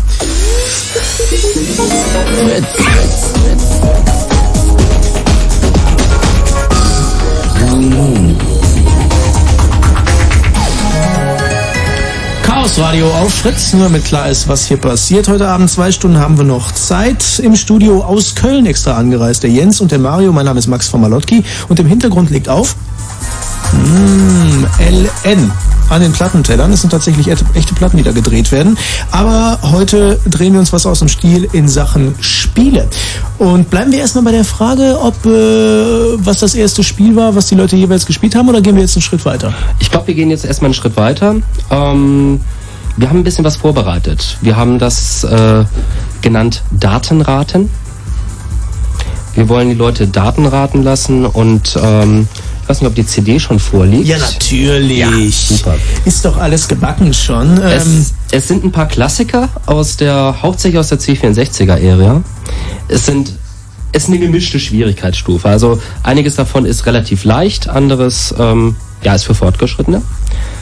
Wenn ihr denkt, dass ihr die Musik erkannt habt, solltet ihr anrufen. Es gibt äh, fantastische Preise. Wir haben äh, die letzten fünf Ausgaben unserer Clubzeitschrift Die Datenschleuder, die jetzt auch irgendwie unter dsccc.de im Netz verfügbar ist und durchsucht werden kann.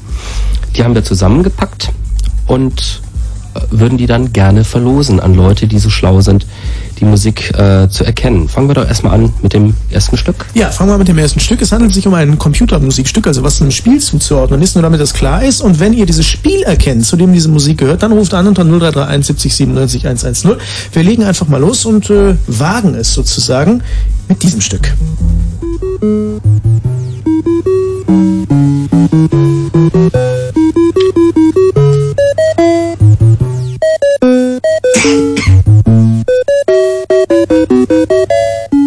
Sehr eingängig.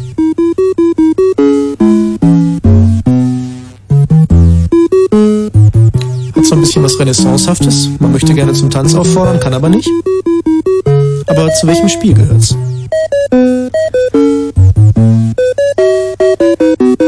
Ist, glaube ich, auch eins der schwereren, das wir rausgesucht haben. Ich glaube schon, ja. Aber es ist ein Spiel, zu dem du, Mario, eine besondere Beziehung hast.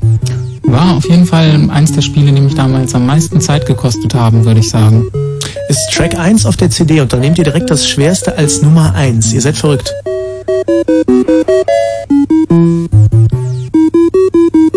Und tschüss. War wohl doch ein bisschen zu schwer.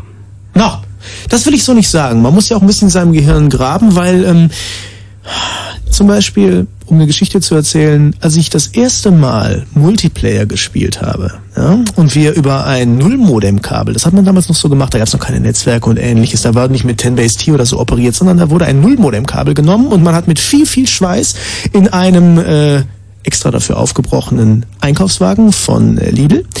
Diesen Rechner, Entschuldigung, keine kriminelle Handlung, keine kriminelle Handlung, Entschuldigung, äh, der stand da so. Und äh, damit hat man diesen Rechner rüber transportiert zu seinem Kumpel und dann hat man Musik dazu gehört. Und ich glaube, es ist wirklich so, wenn ich diese Kassette, die ich damals gehört habe, heute nochmal höre, habe ich genau das im Kopf, wie ich ein Wochenende lang mit meinem Kumpel da äh, Doom gezockt habe. Es war der Hammer. Es war der Über absolute Hammer. Nullmodemkabel. Mit was? Über Nullmodem. Natürlich, über Ja. Nullmodemkabel. Also nur zu zweit. Ähm, aber wir gucken mal. Also vielleicht äh, wissen ja schon Leute, worum es sich bei dieser Melodie handelt. Hallo Thorsten. Hallo. Hi, was glaubst du, was das ist für eine Also Melodie? ich glaube, das ist Alpinier. Alpinier! Ja. Ähm, Nein.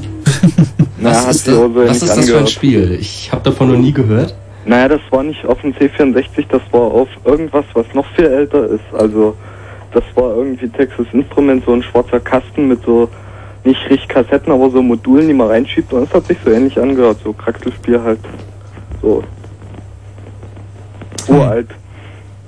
Also es ist eine kreative Idee, aber glaube ich äh, eigentlich im engeren Sinne eher falsch. Ja. Thorsten, schade. Naja. Aber mutig gewesen. Es wird honoriert. Dank dir. Tschüss. Tschüss. Ähm, aber vielleicht ist ja der Christian der Richtige. Hallo Christian. Ja, der Krille, der sagt einfach mal, das ist vom Atari gewesen. Und zwar, das Spiel heißt Frogger, kann das sein? Oh nein, das war nicht Frogger. Auch nicht schade. Also ich habe das Ding äh, letztens, also vor zwei, drei Monaten mal wieder rausgekramt und habe das Spiel gespielt.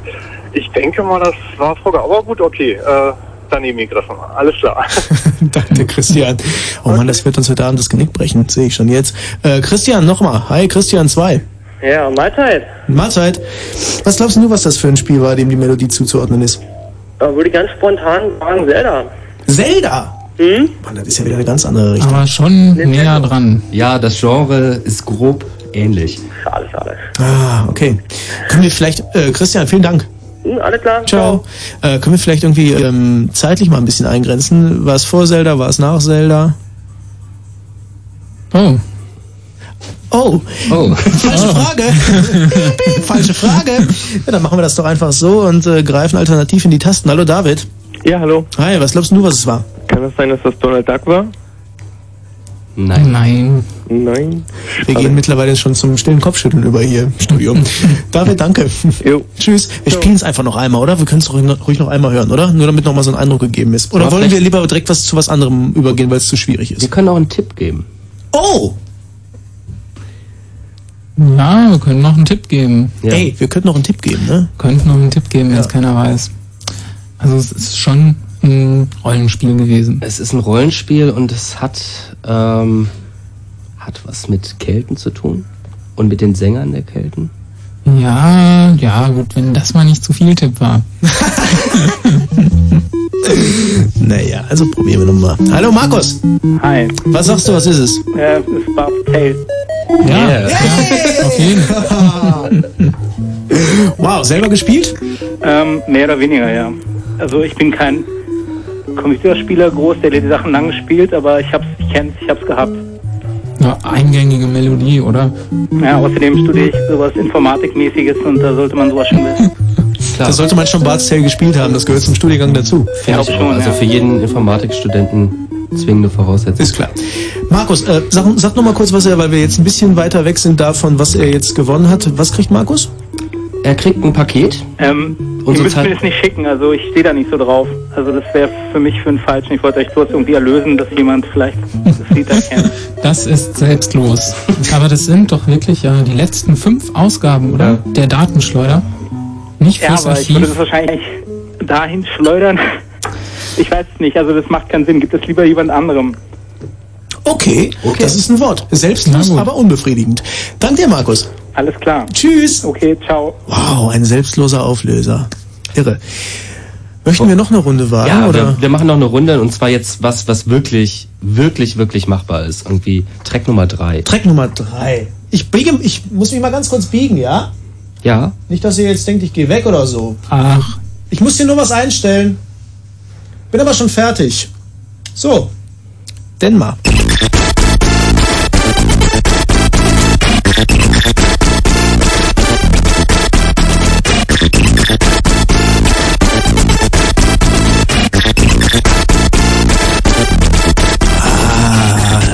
Alte Gefühle wach, da wird der Mund breit. Mm. Aber die Melodie lassen wir noch.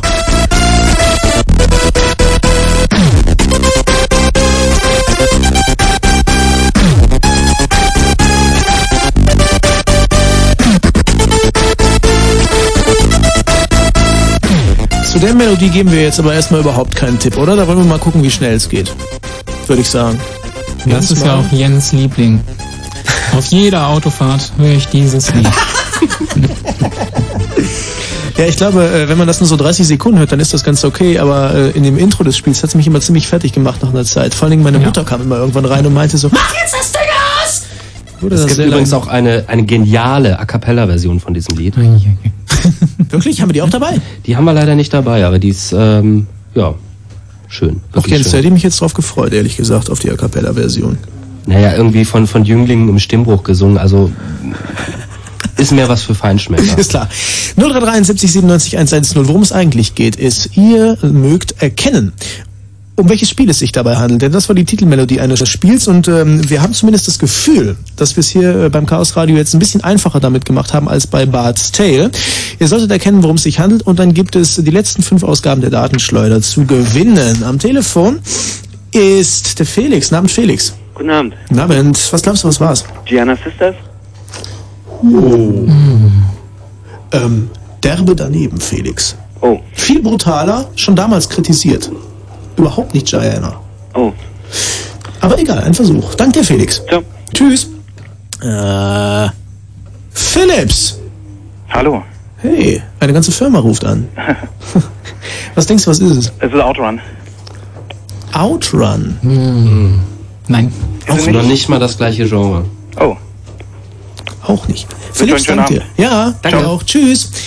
Dann probieren wir doch mal den Sven. Hallo Sven. Hallo. Ich tippe mal auf Turrican. Turrican. Ja. Ist heute Abend schon mal gefallen, aber da brauche ich nur kurz den Jens anzugucken und der sagt Nein. Nein. Ah, okay. Leider nicht. Dank dir. Tschüss. Tschüss. Ach Mensch, ach Mensch, ach Mensch, ach Mensch. Dann weiß es vielleicht der Ralf. Hallo Ralf. Hallo. Was denkst du, was ist es? Ähm, ich glaube, das war International Karate. IK. Das ist aber auch daneben. Ähm, nicht ganz. Also es ist der gleiche Komponist. Nein, das weiß der Jens sogar. Ja, äh, Ron Hubbard, ähm, der irgendwie damals viel geschrieben hat, hat die Musik von International Karate und von dem gesuchten Spiel gemacht. So, jetzt muss ich aber mal ganz kurz reingerätschen, weil das ist so ein bisschen eine moralisch-ethische Sache. Der, der vorhin gewonnen hat bei Bart's Tale, der hat seinen Dings ja nicht abgegeben. Und wenn der Ralf das quasi so subkutan spürt, dass das der gleiche Komponist ist, dann hat das doch eigentlich was verdient, oder? Denke ich schon, ja. Ja. Ne? ja. Ralf, er wärst hat das du- im Prinzip gewusst, ja. Ja. Ralf, wärst du glücklich, wenn wir dir fünf Ausgaben der Datenschleuder äh, zukommen lassen ließen würden haben? Ja, super. Ja? Auf alle Fälle. Gott sei Dank, er freut sich. Sehr gut, Ralf. Dann hast du es doch gewonnen, äh, mit diesem, äh, naja, Halbwissen gefährlichem. Aber Ja, vielleicht du es doch irgendwie so, wenn, wenn wir jetzt sagen, irgendwie, du solltest auf Kommando mal sagen, was das für ein Spiel gewesen sein könnte. Nö, weiß er nicht, ist aber auch nicht so schlimm. Ralf, dank dir, tschüss. Okay, tschüss. Dafür weiß es nämlich der Arne, das weiß ich schon. Hallo Arne. Ja, hallo. Hi. Hi. Was ist es denn? Kommandos. Ja! Richtig. Hast du das selber gespielt früher? Oh, viel, ja, ja. War aber schon ein bisschen brutal, oder? Pff, Ach, naja, so schlimm war es nicht. Arne, du bist jetzt 40 Jahre alt. Ja. In welchem Alter hat dich das ungefähr geprägt? Also, wann hast du dieses Spiel gespielt? Oh, wann habe ich mir einen C64 gekauft? 84. 94. Muss ich jetzt Also zurückrechnen? zwei, oder? ja, 22. Ja, das ist sicher. Also da besteht die Gefahr der sozialethischen Desorientierung nicht mehr so Nicht stark. mehr, nee. Da konntest du damit umgehen, Arne, und deswegen Ja, können wir dir, ja, deswegen können wir dir auch ohne mit der Wimper zu zucken für die letzten fünf Ausgaben der Datenschleuder zukommen lassen. Na klar. Ja? Okay. Gut, viel Spaß damit. Danke. Gut, Tschüss. Wow, so einfach war es dann doch wieder nicht. Weil man das wahrscheinlich nicht mehr so im Ohr hat. Aber es gibt tatsächlich noch eine Menge Leute, die 64er im äh, Keller stehen haben. Ich finde ja diese Aktion, das ist jetzt unabhängig davon, aber äh, Apple macht es ja momentan so, dass man bei Apple einen neuen Rechner bekommt. Wenn man seinen alten abgibt, kriegt man richtig viel Asche dafür. Machen die das noch? Ja, ne? Ich glaube ja, ja. also Ja. zumindest bei Gravis oder sowas. Ja, da bin ich nämlich, äh, das war sehr schön. Ich war nämlich zufällig im Laden und dann kamen so zwei Studenten an und guckten wie, die waren bestimmt 27, 28, guckten aber wie fünf und sieben und hatten so einen ganz alten Rechner auf dem Arm und so, ich freue mich jetzt schon, ich mache das. Und äh, das Tolle war, die hatten den im Keller und die hatten den halt nicht weggeworfen, weil sie ihre Mutter damals überredet haben, es nicht zu tun. Und jetzt haben sie damit Kohle gemacht. Was war das? Apple II? Ich glaube ja. Also irgendwas so, was schon, was schon ziemlich kaputt war. Das war ja auch eine Architektur. Apple konnte man ja gar nicht drauf spielen. Es gab, es gab Spiele für Apple II. Ja, Shufflepack. Prince of Persia. Prince of Persia, natürlich. Prince Klasse. Persia. Also auch, auch wieder dieser Tetris-Effekt, man macht die Augen zu und sieht äh, das Spiel immer noch. Butterweiches Scrolling hatte man da aber nur auf dem Amiga. Wenn ihr das sehen könntet, das ist ja nur Radio, aber hier im Studio, da tun sich Abgründe auf. Ungefähr drei bis vier Meter breit, aber 1000 Meter tief. Die reißen immer weiter auf, wenn es hier zu diesen äh, Diskussionen kommt. Apropos Diskussion, da könnte es jetzt auch mal wieder zu kommen. Ich denke mal, wir könnten nachher nochmal spielen innerhalb des Blue Moons und noch so ein paar Titel zum Erkennen geben, aber jetzt sollte doch mal äh, das Klönen weitergehen, oder? Ja, können wir machen. Also wir waren ja mit dieser Zeitleiste nicht allzu weit gekommen, weil wir uns so lange an diesem Tennis for Two aus dem Kernkraftwerk äh, aufgehalten hatten, aber ging dann ja irgendwie auch nochmal weiter. 1963 ähm, kam dann das Spiel Space War raus auf der PDP 1. Das war ähm, der Vorläufer von dem von der PDP 11, die wir irgendwie eben schon durchgehielt hatten und äh, wurde am MRT entwickelt. Also das ging irgendwie zurück auf halt äh, die Hacker, die da irgendwie gesagt haben, jetzt spiel machen wir aber mal ein Computerspiel. War eine total verrückte Idee, halt auf so einer Kiste, die sich irgendwie große Unis, äh, ja, Verteidigungsministerium etc., solche äh, Leute halt irgendwie sowas leisten konnten, da dann irgendwie ein Computerspiel zu machen. Ähm, das Spielprinzip, das kennt, glaube ich, fast jeder, ist ein bisschen so ähnlich wie Asteroids, zwei Raumschiffe fliegen aufeinander zu, fliegen um eine Sonne, müssen irgendwie der Sonne ausweichen, versuchen nicht in die Gravitation zu kommen und sich dann halt abschießen. Damals war die Grafik halt noch primitiv und äh, aus dem Grund hat man dann halt auch ja, bevorzugt irgendwie so fantastische Hintergründe oder sowas genommen, sowas wie Weltraum. Das kannte halt keiner. Wenn man jetzt irgendwie eine Sportsimulation genommen hätte, dann hätte man halt irgendwie gleich auf Anhieb gesehen, dass die Grafik irgendwie nicht so tolle ist. Das war 1963. Ähm, 1967 ging es dann los irgendwie mit dieser kommerziellen Schiene der Computer- und Videospiele.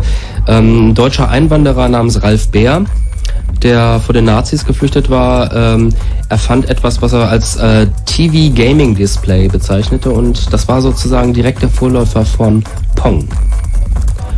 Ja, Ralf Bär ist auch so eine Person, da scheiden sich, glaube ich, vielleicht so ein bisschen die Geister. Der hat ja dann, also das zeigt sich das auch ganz deutlich, mit dem Militär zusammengearbeitet, ja.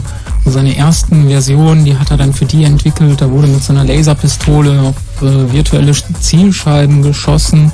Hat aber wohl ziemlich schnell gemerkt, dass das nichts wird mit dieser Rüstungsfirma. Und ja, hat sich das aber trotzdem lizenzieren lassen damals. Das Ganze lief dann irgendwie äh, unter dem Namen Magnavox Odyssey in der kommerziellen Variante und in Europa, glaube ich, von Philips vertrieben oder so. Da kennen es dann vielleicht noch einige Leute. Ähm, ging dann irgendwie 1971 tauchte eine Person auf der Bildfläche auf, die hieß äh, Nolan Bushnell, der dann eine Firma gegründet hat, ähm, um Computerunterhaltungsgeräte zu verkaufen. Und äh, das Spiel, was er sich vorgestellt hatte, war eine Umsetzung von diesem Space War vom MIT, nannte sich Computer Space. Das ganze Ding war ein totaler Flop. Ähm, ließ sich einfach, irgendwie war zu komplex. Die Menschen haben einfach nicht verstanden, was sie da mit diesem Fernseher und den Geräten da machen sollten und ähm, floppte irgendwie total. Gab äh, 1500 Stück davon, um das mal so deutlich zu machen, in welchen Dimensionen sich das bewegte. Das Magnavox wurde, dieses Odyssey wurde, glaube ich, 100.000 Mal. 100.000 Mal verkauft. Also Mhm. schon ein bisschen öfter. Genau. Ähm, und bei der nächsten Geschichte, nächsten Spielautomat, die dieser Nolan Bushnell für seine Firma dann hat entwickeln lassen, hat das dann ein bisschen einfacher gehalten. Mittlerweile hat er dann auch einen äh, richtig coolen Namen für diese Firma gefunden. Er hat sich überlegt, irgendwie, weil er damals fanatischer Spieler dieses japanischen Brettspiels Go war, er nimmt einfach einen Begriff aus diesem Go-Spiel, dieses, was wir beim Schach als Schach bezeichnen würden, irgendwie auf Japanisch, ich werde gewinnen und das heißt auf Japanisch halt Atari und danach hat er halt seine Firma benannt. Ähm, das Spiel war eigentlich eine Übung für seinen Ingenieur, was so gedacht und ähm, es ging darum, irgendwie zwei Tennis, zwei Tennisschläger äh, irgendwie auf dem Computer äh, zu bewegen, auf dem Bildschirm zu bewegen. Und ähm, im Gegensatz zu Computer Space, was irgendwie hochkomplex war, man musste tausend Tastenkombinationen können, reichte da bei der Anleitung irgendwie ein Satz. Avoid missing ball for high score. Konnte man auch betrunken noch verstehen. Genau, Denn das, war ein ein Designkriterium. Muss ein Betrunkener in der Kneipe Ja, verstehen können. Automaten standen ja damals noch in Kneipen. Clever. Das ist, glaube ich, auch etwas, was in Deutschland so ein bisschen ähm, verloren gegangen ist. Also wir hatten keine Arcade-Kultur. In Deutschland hieß es dann gleich irgendwie immer mit, mit Jugendschutz und äh, das sind Geldspielautomaten etc. Ähm, das heißt, wir hatten irgendwie keine Kultur, dass wirklich Arcade-Automaten bei uns in Kneipen standen oder also man hat sie manchmal irgendwie an Flughäfen gesehen oder sowas. Wäre eigentlich auch mal eine Frage an die Hörer, ob ihr irgendwie, ob die Hörer an, die, an diesen Arcade-Automaten was gespielt haben. Ne? Man tut sich ja auch heute noch schwer damit in Deutschland. Also wenn ich heute lese, dass in Berlin Internetcafés von der Polizei durchsucht werden, weil man da Computerspiele machen kann. Ja, und das dann kein Internetcafé mehr ist, sondern eine Spielhalle und dann der Jugendschutz greift. Man tut sich schon schwer damit. Wollen wir das denn mit reinnehmen, wenn wir die Frage an die Hörer stellen, dass es jetzt nicht nur um diese klassischen Arcade-Automaten geht, sondern um auch deren, die Fortsetzung dieser Daddelkultur, die sich ja mittlerweile in den letzten Höhlen findet, wo sich halt acht Leute einfach mit ihren privaten Rechnern zusammentun und da ein, klassisches LAN-Café aufmachen. So Ja, genau. Ja? Also ich, ich komme, äh, vielleicht um das kurz einzuschieben, gerade, ähm, also ich war vor ein paar Monaten im März, war ich in Korea und habe dort irgendwie unglaubliche Dinge gesehen. Ähm, das, was hier in Deutschland vielleicht ein bisschen, also Internetcafés oder sowas, hat hier so eine Ruf, äh, das ist so 90er, das hat irgendwie nie wirklich funktioniert und so weiter. Entschuldige mal, momentan ist alles irgendwie 90er. Selbst die Börse ist 90er. Es ist alles 90er. Es klappt überhaupt nichts mehr. Ja, ja, genau. Also ähm, in Korea ist es anders. Also nicht nur, dass dort irgendwie 52 Prozent aller Haushalte DSL haben, also die Breitbandvernetzung ist da ein bisschen weiter fortgeschritten als hier. Also mehr als die Hälfte der Bevölkerung hat halt Zugriff drauf. Ähm, es gibt halt auch diese, diese Spiele-Cafés, PC-Bang heißen die da. Und da sitzen wirklich 24 Stunden am Tag Leute und äh, spielen Ballerspiele. Gewaltdiskussion wird da eher nicht geführt. Sind halt Spiele und Spiele sind für Kinder und äh, was soll man da irgendwie über, ist doch alles nur virtuelles Blut und sowas wird das dann halt gesehen und tagsüber halt irgendwie schulschwänzende Kids, die da irgendwie spielen und äh, abends dann halt noch Leute, die nach Büroschluss da irgendwie rumsitzen. Also da hat sich wirklich eine, eine richtige Kultur entwickelt mit äh, Ligen etc. Fernsehübertragung. Genau, das ist ganz, ganz anders als hier in Deutschland. Auch so die Erwachsenenfraktion dann abends? Ja, äh, ja, genau. Die sich das als Entertainment quasi reinzieht, Kinoersatz und sowas. Mhm.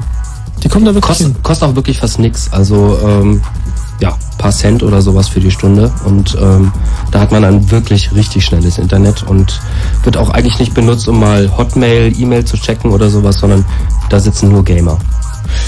Tja, die Gamer könnten ja auch mal anrufen unter 0331 70 97 110 und äh, 0 hol soll ich schon und sich beim Chaos Radio melden, denn ähm, die Frage geht an euch weiter in Berlin und Brandenburg. Wie viel geht ihr denn so in so LAN-Cafés oder wie viel hängt ihr euch an so zum Beispiel so einen Arcade-Automaten? Das ist ja kaum noch zu finden. Also meistens sind die mittlerweile total schlecht und das Einzige, was man noch findet, sind eigentlich Flipper, oder?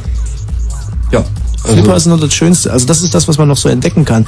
Ähm, ja, und vor allen Dingen, äh, ob ihr sowas auch noch selber organisiert. Das ist ja ein bisschen runtergegangen irgendwie die letzte Zeit und dann hat so einen Boom wieder erfahren durch die Counter-Strike-Indizierung, die anstehende, wo sich alle gewehrt haben und gesagt haben, man muss das auf LAN-Partys weiter erlauben und es darf nicht verschwinden und die Szene muss weiterleben und so. Wenn ihr dazu gehört, 0331 70 97 110 ist die Nummer für heute Abend. Aber lasst uns in der Chronologie dann noch ein Stückchen weitergehen. Mm, Was dann sicherlich interessant war, also nachdem ähm, Pong so ein Riesenerfolg war, gibt es auch diese hübsche Legende. Man weiß nicht genau, wie viel davon äh, wahr ist, dass dieser Pong-Automat halt aufgestellt wurde in so einer Kneipe, wo hauptsächlich Ingenieure verkehrten. Und äh, nach einer Woche rief dann halt jemand bei Atari an und sagte irgendwie, scheiß Automat, funktioniert gar nicht. Sofort ist ein Techniker rausgefahren, hat gesehen, der funktioniert tatsächlich nicht. Das Spiel war so dermaßen beliebt, dass ähm, ja, der Münzeingabeschlitz halt verstopft war. Das Ding äh, nahm einfach keine Münzen mehr an. Und äh, von da an wusste Atari dann, ähm, okay, wir stoppen die Verhandlungen, dass wir das Ding äh, in Lizenz verkaufen. Wir stellen das selber her und werden damit steinreich, was dann auch wirklich geklappt hat bei Atari. Äh, zumindest ja in den 70er Jahren, wo so die goldene Zeit der Videospiele war. Ähm, 1972 gab es dann irgendwie noch eine Geschichte, dass das erste Adventure, ein Text-Adventure, auf den Markt kam, auch auf der PDP-1, also ja, die Gaming-Plattform im Ja, Prinzip. ja, ja. Wie oft wurde die verkauft in Amerika? Ich glaube keine 100 Stück oder so. Nur Großrechner an Universitäten muss man sich vorstellen. Aber Adventure war sicherlich ja, das erste große Adventure. Ja. Äh, geschrieben von so einem Hobbyhöhlenforscher, der da einfach die Höhlen in seiner Heimatregion abgebildet hat, das dann irgendwie ein bisschen mit äh, diesem Dungeon and Dragon Flair gemischt hat. Äh, er irgendwie diese Rollenspiele, wie man so mit Papier und Bleistift spielt und das wollte er irgendwie auf den haben. Ich finde auch immer noch, dass diese Text-Adventure mehr an At- Atmosphäre rüberbringen, als dann irgendwie später diese Grafik-Adventure von, von Lucasfilm oder sowas. Ich fand das albern, dass die dann irgendwie überhaupt gar keine vollständigen Sätze mehr verstanden und irgendwie alles so kindgerecht äh, vorgemalt war und so weiter. Bei Adventure, bei diesen Text-Adventure-Geschichten, da entstand einfach irgendwie durch diesen Text so ein eigenes Universum im Kopf beim Lesen. Also Mhm. was von Radio. Der Computer wehrte sich auch noch so ein bisschen gegen den Benutzer. Ja. Willst du die Tür wirklich öffnen? Ja, ich muss auch sagen, das war, äh, also ich bin hier Infocom äh, geprägt. Ja. Also Zorg, diese ganze Zorg-Reihe, das äh, ist ja sogar noch mal als Grafik-Revival irgendwie gekommen, wo es es nochmal so mistmäßig durchspielen konntest. Äh, Revisit, Flood Control, Dam 3 und all solche Geschichten, das gab's dann nochmal. Aber das war so geil, wenn man in irgendeinen Raum kam und dann standen erstmal so die, die, die Standardsachen wie dieser Raum hat zwei Türen, eine im Osten, eine im Westen. In der rechten Ecke steht auch eine, Stauf, äh, eine Schaufel und in der linken Ecke steht ein Troll mit einem vier Meter langen Stab in der Hand. Und da dachte man sich schon, scheiße! Und dann, äh, was, was sollte man dann machen? Das war dann so dieses, hm, ist der vielleicht nett? Und dann hat man irgendwas gemacht und dann hatte man sofort einen drauf. Man musste sich auch noch die Karte selber zeichnen. Das kann sich doch heute keiner mehr vorstellen, dass man dann sich merken musste, was wo liegt und so. Ja, und war halt alles komplett auf Englisch und man irgendwie selber vielleicht gerade mal zwei Jahre Englisch in der Schule gelernt und äh, war dann nochmal eine extra Herausforderung. Überhaupt waren Spiele irgendwie immer eigentlich eine Herausforderung für die Leute, die irgendwie so jünger daran gekommen sind, weil Ja, wenn man ehrlich ist, hat man gerade auf dem C64 viele Spiele so auch als Kreditkopie gehabt. Irgendwie jetzt mal kopieren und später vielleicht bezahlen. Und ähm, da war dann irgendwie ein Reiz des Spiels auch immer, worum geht's hier eigentlich? Wie steuere ich das Ding? Was ist das hier, was ich hier mache? Alles auf Englisch. Und ich denke, das sind doch wirklich Sachen, die einem nachher genutzt haben. Wenn man dann von einer komplizierten Anwendung sitzt, dann weiß man einfach, na klar, ich klicke das einfach alles durch und dann weiß ich, wie das Ding funktioniert. Also wirklich Übertragung, glaube ich, von Wissen. Ja.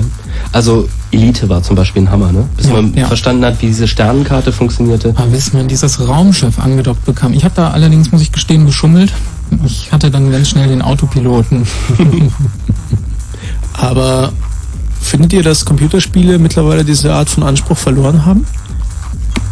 Ich glaube, es ist irgendwie auch so, ein, so eine Generationenfrage. Also ähm, wenn ich mich heutzutage mit, mit so Jüngeren unterhalte aus der Generation irgendwie Aldi-PC und dann ähm, ja, Counter-Strike drauf oder sowas, ähm, die sprechen eine andere Sprache und die sind irgendwie ganz anders geprägt durch ganz andere Spiele. Aber die wissen schon, wie man den neuesten Grafiktreiber installiert in den meisten Fällen. Das Ja. ist schon faszinierend. Also da wird schon Wissen drumherum erworben, finde ich. Also man musste sich früher ja auch immer vor den Eltern rechtfertigen. Musste immer sagen irgendwie, ich kaufe mir das zum Vokabeln lernen, den Heimcomputer. Die Ja, Zukunft. Denkt an die Zukunft. ich werde damit programmieren lernen und ich werde dann steinreich werden. Ähm, eigentlich wollte man halt nur spielen. Das, das war klar, aber man musste das den Eltern ja gegenüber den, den Geldgebern irgendwie verkaufen und ähm, aus dem Grunde hat man dann halt irgendwie, ja, so ein Gebäude an Ausreden irgendwie aufgebaut. Aber es stimmt eigentlich. Also ähm, die Installation von dem Spiel, irgendwie die Interaktion mit dem Computer, man hat letztendlich dann doch was fürs Leben gelernt für die Computerbenutzung. Ich habe zum Beispiel gelernt, dass ich bei meinem Vater besser immer so gespielt habe, dass ich das rechte Knie immer, äh, weil mein Computer so stand, auf der äh, Reset-Taste hatte. Die hatte ich quasi reingedrückt beim Spielen. Und sobald der an die Türe kam, stand ich auf, der Reset-Knopf kam rausgesprungen und der Computer machte und das war natürlich so laut und hat so lange gedauert, dass er immer wusste, dass ich gerade gespielt habe, aber er wusste nicht was. Und weil Doom hätte ich ihm schlecht mit Vokabellernen erklären können. Ja. Und und und so, das ist halt äh, universell, sagen wir mal, nonverbale äh, Kommunikation. Aber ähm, kommen wir doch mal zu den Hörern zurück. Ihr könnt weiter anrufen unter 0331 70 97 110. Die Chronologie wird hier noch weiter fortgeführt werden im Laufe des Chaos Radio Blue Moons. Und am Telefon ist erstmal der Thorsten. Hallo Thorsten. Hallo, hier ist der Thorsten aus Bautzen. Der Thorsten aus Bautzen. Ja. Thorsten, und du bist ja mit einer derben Behauptung unterwegs. Ja, ähm, ich habe die derbe Behauptung, dass man Dune 1, dieses wirklich uralt Rollenspiel, wirklich zu Ende spielen kann. Also das war folgendermaßen aufgebaut. Man durfte da einfach nicht zu schnell vorgehen, weil das hatte das System, dass nach einer Weile immer mehr Spice, also das berühmte alte Spice, verlangt wurde von seinem Imperator. Wenn man aber zu früh halt angefangen hat, die Gegend zu, äh, zu erkunden, hat dieser Imperator halt zu früh diese äh, Lieferungen und äh, so weiter und so fort ähm, angefordert. Und da kam man nach einer Weile nicht mehr hinterher. Das war der erste Stolperstein. Und dieses Wasser, was man brauchte, um den, äh, diesen ähm, hier Arrakis zu begrünen, das hat sich ja in diesen Zisternen auch mit der Zeit angesammelt. Und wenn man halt früh angefangen hat, ähm, diesen, diesen Garten, diesen versteckten Garten zu suchen und zu finden und dann halt diesen, naja, halt Arrakis da ähm, grün zu machen, dann hat man es halt auch nach einer Weile nicht mehr geschafft, weil halt die Vorräte zu kurz waren und äh, äh, zu knapp waren. Und das eigentliche Ende war, dass man diesen, den, den, den, na, sag schon, den, den Palast von den Harkonnen. Harkonnen, genau, den Palast Harkonnen, den musste man dann angreifen nach einer ganzen Weile. Man hat da jede Menge Prim-Stämme befreit, die von den Harkonnen unterjocht wurden und man hat da unterwegs äh, Spice Harvester und Ornithopter und Atomwaffen und dergleichen gefunden. Und ganz zum Schluss, das hatte dann schon gar nichts mehr mit der Begrünung des Planeten zu tun, musste man dann halt ähm, diesen Harkonnen-Palast angreifen, wenn alles rundherum schon einem gehört hat. Und das ging nicht.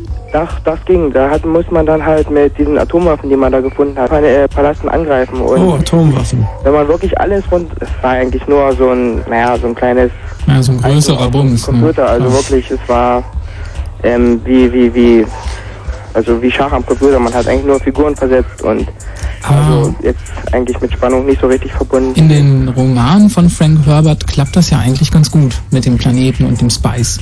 Gibt es denn irgendwie Menschen da draußen, die behaupten, natürlich konnte man Dune lösen? Ja, also du sagst, es ist nicht möglich? also man kann Dune auf jeden Fall lösen. Ah. Man, ich habe es durchgespielt. Also ich habe dann am Ende Okay, im. Hakon-Palast gestanden als Paul Atreides und hab dann war dann Imperator. Also ich habe Shaddam den vierten oder wie er war, ähm, habe ich dann in die ewigen Speisbäume gejagt und der durfte dann irgendwo Sandkörner zählen gehen. Also der war, ich habe es durchgespielt. Also auch jetzt vor drei Jahren glaube ich erst auf einem, auch noch unter DOS und so weiter und so fort, weil es mir irgendwie mal in die Finger gekommen ist und ich bin ja halt von der Dune-Reihe sowieso ziemlich fasziniert. Dachte ich mir, pfitzte dich mal rein. Also es war wirklich, man musste äh, gedanklich ein paar Gänge zurückschalten, um halt wieder hinzukommen. Gut, also wir können jetzt sagen, alle in Berlin und Brandenburg und äh, auf dem Rest der Welt, ihr könnt aufhören, man kann das Spiel zu Ende spielen. Thorsten aus Bautzen hat es geschafft. Danke, Thorsten. Bitte, bitte. Tschüss. Gott sei Dank gibt's das auch als Film, weil sonst hätte man jetzt überhaupt nichts mehr verstanden. Und nur die drei, die sich in Dune so weit reingespielt haben, dass sie diesen Hakon... Aber man muss die acht Bücher schon gelesen haben. Nee, das ist Science-Fiction-Klassiker. Die kann man in der Regel bei seinem Antiquar kaufen. Ich hatte nämlich auch so einen und äh, der wollte mir auf Teufel komm raus nicht einen Band verkaufen, weil er, und das hatte, hat er natürlich recht gehabt, er dann die anderen Bände nicht mehr los wird. Also musste ich mir die auch komplett kaufen. Aber das ist ein anderes Buch und äh, wir machen jetzt erstmal das Nachrichtenbuch auf. Exklusiven Fritz Radio weiter. Slut kommt und spielt ein exklusives Fritz Studiokonzert. Exklusiver geht das nicht. Und du kannst live dabei sein. Karten für Slut live in den Fritz Studios gibt's. Nirgendwo zu kaufen. Sondern nur Per SMS an Fritz 0170 90 26 8. Kennwort Schlampe. Und wenn dich dann unsere Glücksschlampe zieht, Schwupps, bist du live dabei und im Radio. Fritz. Das nur als peripherer Hinweis. Wenn frisch, dann 91,9. 23.32 Uhr. Fritz Info. Mit dem Wetter nachts wechselnd bewölkt und abklingende Schauer bei 21 bis 16 Grad. Morgen anfangs noch heiter, später teils kräftige Gewitter bei 23 bis 27 Grad. Und jetzt die Meldung mit Bastian Börner. Die PDS-Spitze hat den Rückzug ihres früheren Parteichefs Gysi von allen politischen Ämtern bedauert. Die Vorsitzende Zimmer zollte Gysi Respekt, bezeichnete seine Entscheidung aber als überzogen. Gysi war heute als Berliner Wirtschaftssenator und Bürgermeister zurückgetreten. Er legte auch sein Abgeordnetenhausmandat nieder. Für morgen ist eine Sondersitzung des Senats geplant. Bundestagspräsident Thierse hat der Lufthansa in der Bonus-Meilen-Affäre ein Ultimatum gestellt. In einem Brief forderte er bis morgen Nachmittag eine Liste der Abgeordneten, die mit Bonusmeilen geflogen sind. Thierse erklärte, dass die von der Bild-Zeitung verwendeten Daten nur von der Lufthansa stammen könnten. In der Türkei fand am 3. November in der, Türkei, in der Türkei finden am 3. November vorgezogene Parlamentswahlen statt. Das entschied das Parlament bei einer Sondersitzung in Ankara. Die Wahlen sollen nach wochenlanger Unsicherheit wegen der angeschlagenen Gesundheit von Ministerpräsident Eschewitsch wieder zu politischer Stabilität führen. Bei einem Bombenanschlag auf die Universität von Jerusalem sind sieben Menschen getötet und mehr als 85 verletzt worden. Der Sprengsatz explodierte in der Cafeteria des Internationalen Studentenzentrums. Zu der Tat bekannte sich die radikal-islamische Hamas-Organisation. Und zum Sport bei den Schwimm-Europameisterschaften hat Franziska van Almsick den Titel über 100 Meter Freistil gewonnen. Für van Almsick war es nach zwei Siegen in der Staffel bereits die dritte Goldmedaille bei den Titelkämpfen. Der Verkehr auf Fritz hat keine Meldung, also gute Fahrt. Diesen Freitag geht's los. 16 Tage Ferienparty. Beachvolleyball und 8 Meter Kletterfelsen. Streetball und Skateparcours. Mini-Ramp und Golf Driving Range. Street Soccer und BMX Parcours. Turntable Area und Luftkissenpool. Und live on stage. Sub 7, die Donuts, die Terrorgruppe, Such a Search und viele mehr. Dazu jeden Abend Open Air Kino. Der Columbia Summer Park Berlin. Ab Freitagnachmittag 15 Uhr. In und um der Columbia Halle drumrum. Mehr Infos unter Columbia Halle. Und unter fritz.de. Und im Radio? Gibt's Freikarten. Fritz. Und bevor wir beim Chaos Radio weitermachen, möchten wir die DJ, die wir hier zu Gast haben, nochmal ordentlich würdigen. Das ist LN, die legt gerade die Platte auf, die nun auch richtig fit und crisp anfangen soll. Wir warten einfach noch eine Sekunde und ihr könnt, äh, wenn ihr Lust habt, so lange auf jeden Fall eine Mail schreiben an 74s.chaosradio.ccc.de. LN! Ach, die tüftelt noch. Naja, warten wir eben halt noch fünf Millisekunden. Nee, die Platte ist zerkratzt. Nee, dann quatschen wir erstmal ein bisschen. Das muss mir auch mal möglich sein. Der Jens und der Mario sind im Studio vom Chaos Computer Club Köln und machen heute Abend Chaos Radio hier auf Fritz. Mein Name ist Max von Malotki und es geht um Spiele. Und da machen wir doch direkt weiter mit euch. Äh, Dune kann man zu Ende spielen, das haben wir vorhin erfahren. Und jetzt gucken wir erstmal, was der Maurice zu erzählen hat. Hallo Maurice. Maurice? Maurice ist nicht mehr da. Na dann der Otto. Hallo Otto. Ja, hi. Hi. Ja, ich habe eine lustige Geschichte zu dem Tennisspiel, über das ihr die ganze Zeit geredet habt, dieser, dieser Atari-Klassiker. Okay. Und zwar bin ich im Osten groß geworden und da gab es ja keine Tomatenboden und Videospiele. Und war mit meinen Eltern dann mal in Polen, in Zakopane im Urlaub. Da war ich so zwölf. Also das war so 78, 79. Und da habe ich das erste Mal so ein Teil gesehen und da haben wir natürlich unser Taschengeld mit wachsender Begeisterung reingestopft. Und das kostete damals da 5 Swotti. Und mein letztes 5 Swotti-Stück fiel mir durch den Gitterrost dieser Bude und bin da runtergekrabbelt und fand einen Haufen gefeilte Kupfermünzen. Also die Polen waren da ganz pfiffig und hatten sich selber die, die 5 Swotti-Stücken aus Kupferstücken gefeilt. Und wir haben dann, dann den ganzen Nachmittag noch umsonst gespielt. Das fanden wir echt richtig stark. Cool.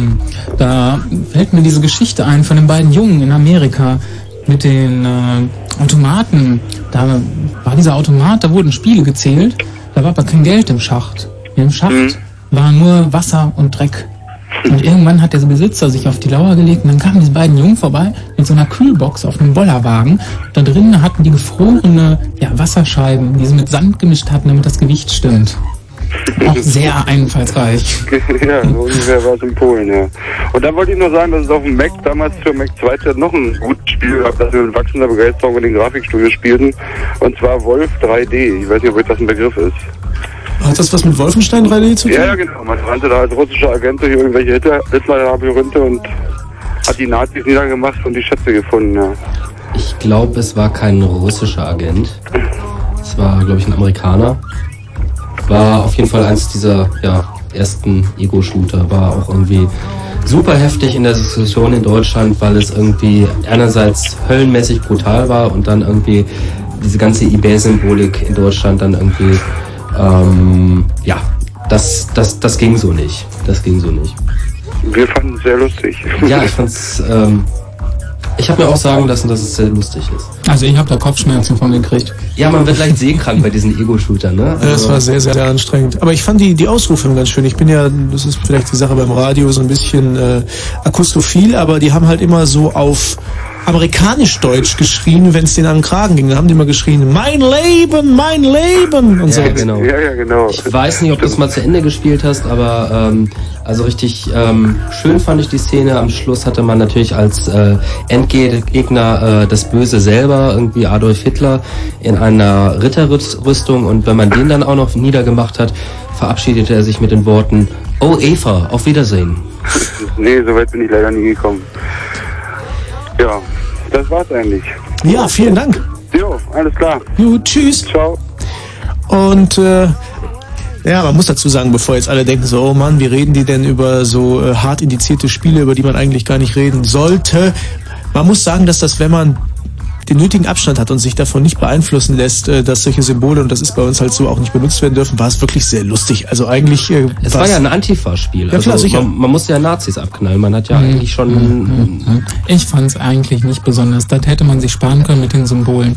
Aber mir egal. Na gut, die Amis haben da nicht so ein War Problem halt mit gehabt, ne? Spiel. Ja, ja, na klar.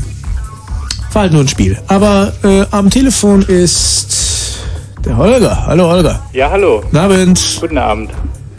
Was hast du beizutragen zur Diskussion heute Abend beim Chaos Radio? Ja, ich kann was sagen zu der Arkadenkultur, die es hier angeblich nicht gab. Also ich bin 33 und habe so ja mit 12, 13, so Anfang der 80er durchaus in so ja so Snackbars und so Bowlingbahnen und sowas abgehangen und solche Spiele gespielt. Wobei ich im Nachhinein wirklich sagen muss, also klar, jetzt kann ich drüber lachen, aber ich finde nicht, dass man da von der Kultur reden kann. Also ich glaube, man kann sich als Zwölfjähriger eine bessere Nachmittagsgestaltung vorstellen. Wirklich, also ja. Ähm, ja, man könnte irgendwie ins Kaufhaus gehen und da irgendwie sehnsuchtsvoll auf die Heimcomputer starren.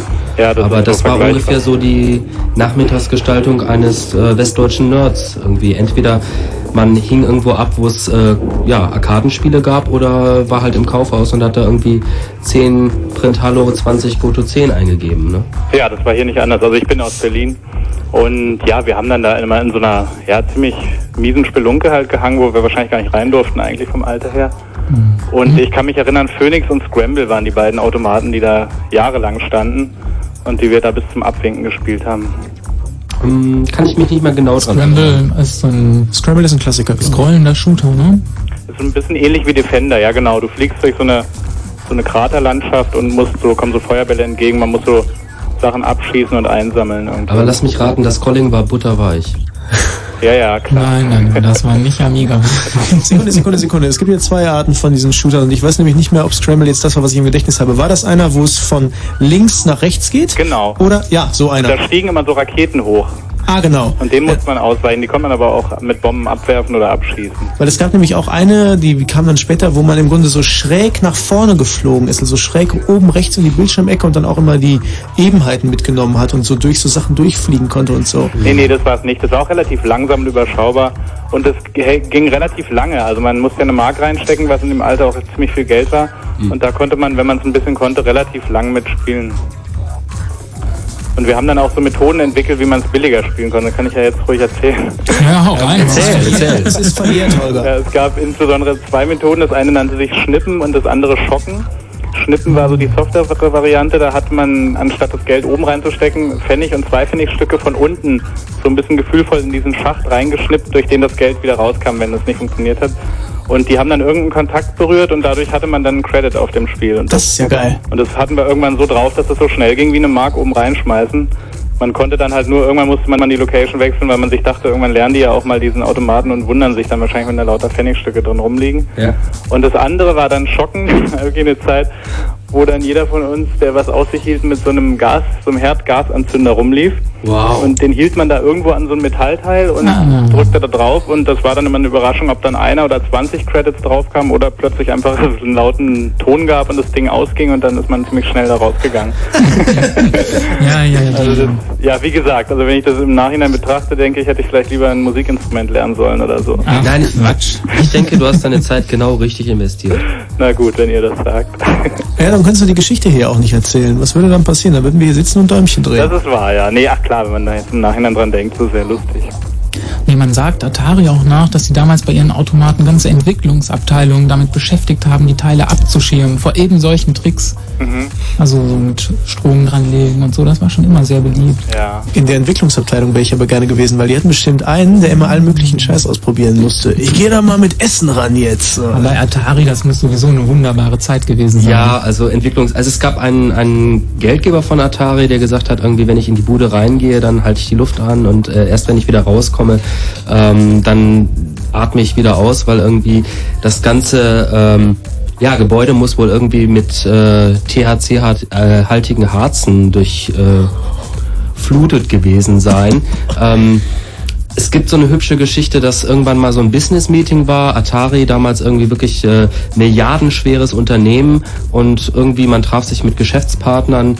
Ähm, ja, der Geschäftsführer von Atari, Nolan Bushnell, irgendwie im Batik-T-Shirt und Jeans, äh, alle anderen irgendwie auch und ähm, auf der anderen Seite halt die Leute mit den Anzügen und ähm, mit den Krawatten.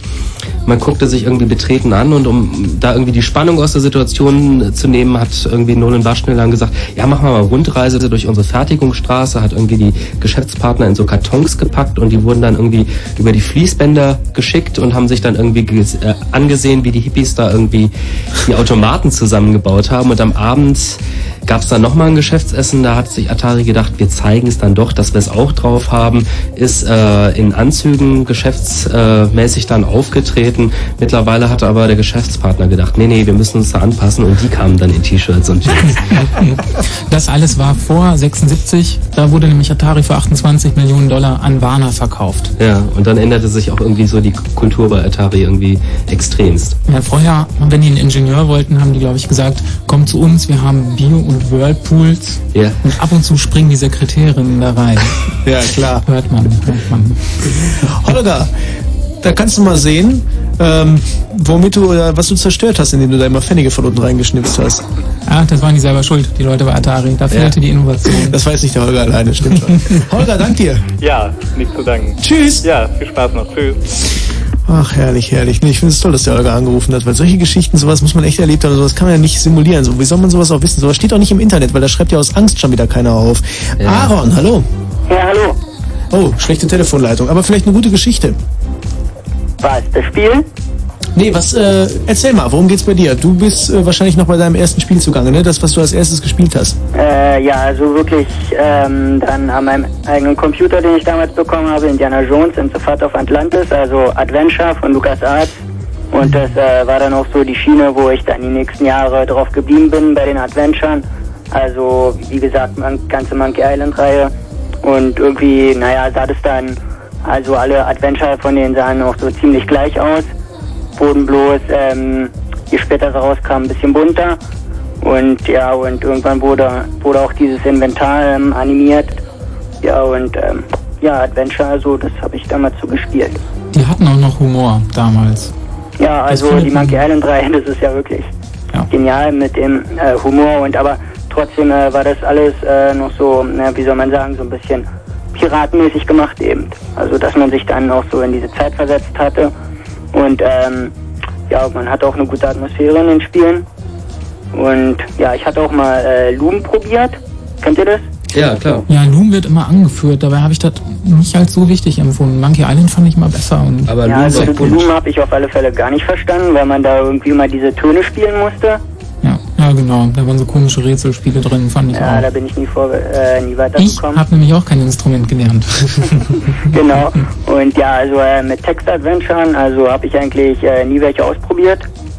Aber äh, ja, wie gesagt, eben bei den alten Adventuren, ähm, da war die Atmosphäre noch ziemlich gut und jetzt bei den neueren, also von den paar, die noch rausgekommen sind, äh, wie Monkey Island äh, 4 war, glaube ich, der letzte, ne?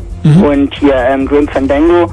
Also, ja, die waren schon gut, aber irgendwie haben die nicht mehr die Atmosphäre hingekriegt. Hast du schon mal Anachronox, Anachronox gespielt? Nicht von LucasArts, aber Das sagt mir jetzt sowas. das Aber ist auf jeden Fall lustig. Ja, Sam das, und ja, Max das war auch letzte, sehr was ich mir äh, zu- zuletzt bei eBay bestellt hatte, war so dick gewesen. Das, äh, was sie da auch mit Steven Spielberg angeblich zusammen gemacht haben. Wo man da so, äh, ja, mit diesen Meteoriten und dann ist man da in so eine geheimnisvolle Welt gekommen. Äh, mit so einem Space Shuttle. Das hatte ich dann äh, zuletzt nochmal gespielt. Ja, naja, und jetzt soll ja dann eventuell noch demnächst ähm, hier Baphomets Fluch 3 rauskommen, ne? Ah, ja, ja, ja. Da bin ich ja mal gespannt, aber ja, also da, das ein Adventure, ein anderes, was ich noch ziemlich gut fand, war ähm, The Riddle of Master Lu. Kennt ihr das? Habe ich nie gespielt, kenne ich aber vom, vom Titel. Ja, das wär, also da war die Atmosphäre ziemlich gut gewesen. Und ja, also, naja, also wie gesagt, die Spiele habe ich dann äh, auf meinem ersten PC gespielt, aber davor hatte ich dann äh, bei einem Kumpel, der hatte zwei Amigas und da haben wir auch eine Menge gespielt. Unter anderem war es, glaube ich, auch äh, Wing Commander gewesen und äh, ne, hauptsächlich Street Fighter, weil er war mal darauf ausgelegt gewesen, dass wir welche diese kleinen Kampfspielchen da gespielt haben, wo man Es ist ja auch wirklich ein Miteinanderspiel. Also klar, man spielt gegeneinander, aber man kann endlich mal interagieren ne, mit einem Menschen, nicht nur mit der Maschine, Ja, ja, intelligente genau, und dann Gegner. hat er sich da noch massig Bücher geholt, wie diese Special Moves ging, wo du da die, die Finger verdreht hast, dann, dass du an die ganzen Knöpfchen rankommst, dass du dann da irgendwas, weiß ich, äh, so eine Supersense wirft oder einem das Genick bricht und so ein Scheiß. Welche Figur hast du gespielt bei Street Fighter? Ähm, ich hatte mal diesen Gully, hieß der, glaube ich, da diesen, äh, diesen Ah, in den ja, Armeeklamotten. Der konnte so, eine- so eine, so eine Geil, Disk werfen. geil, ja, ja. Ja, und der hatte dann immer noch so eine bekloppte Version, wo dann immer noch äh, irgendwelche äh, Grafikfehlerchen waren, wo man die unteren Beine nicht gesehen hat. Das war dann einfach nur so ein Block aus mehreren Farben bestehend. Die waren dann irgendwie immer ein bisschen fehlerhaft gewesen. Ja, das war aber schon, ähm, ja, wie gesagt, lustig gewesen. Also bei Street Fighter war ja irgendwie besonders irgendwie die Frauen waren viel, viel cooler als äh, die Männer. Also Chun-Li zum Beispiel, die Chinesin. Das war halt die schnellste. Ja, Ja, ja, genau. da, die, hat die mit die, diese, diese, in diesem blauen Kleid, ne? ja mit diesem Helikopter-Move da Genau, mit dem ja, Bein. den, den, den hatte ich auch drauf. Also Mit das, Rio hat man die aber platt gemacht. ja, diesen Gully und diese, ähm, die und dann noch dieses Beaster, das diesen Blitz machen konnte. Ja. Das waren so die eins und drei gewesen, die ich wirklich beherrscht habe. Naja, und da wollte ich noch was äh, zu, du hast vorhin was äh, mit dem Konfigurieren von Treibern verlieren von Spielen gesagt und so ein Zeug. Wie war denn das damals so gewesen? Also, naja, wenn man heute, heute diese Spiele spielt, da gibt's ja dann noch diese Tools, die versteckte ähm, Grafikfeatures freischalten, wie Anti-Strop-Filtering, wo man den ganzen Scheiß da einstellen kann und äh, Anti-Aliasingen und sowas.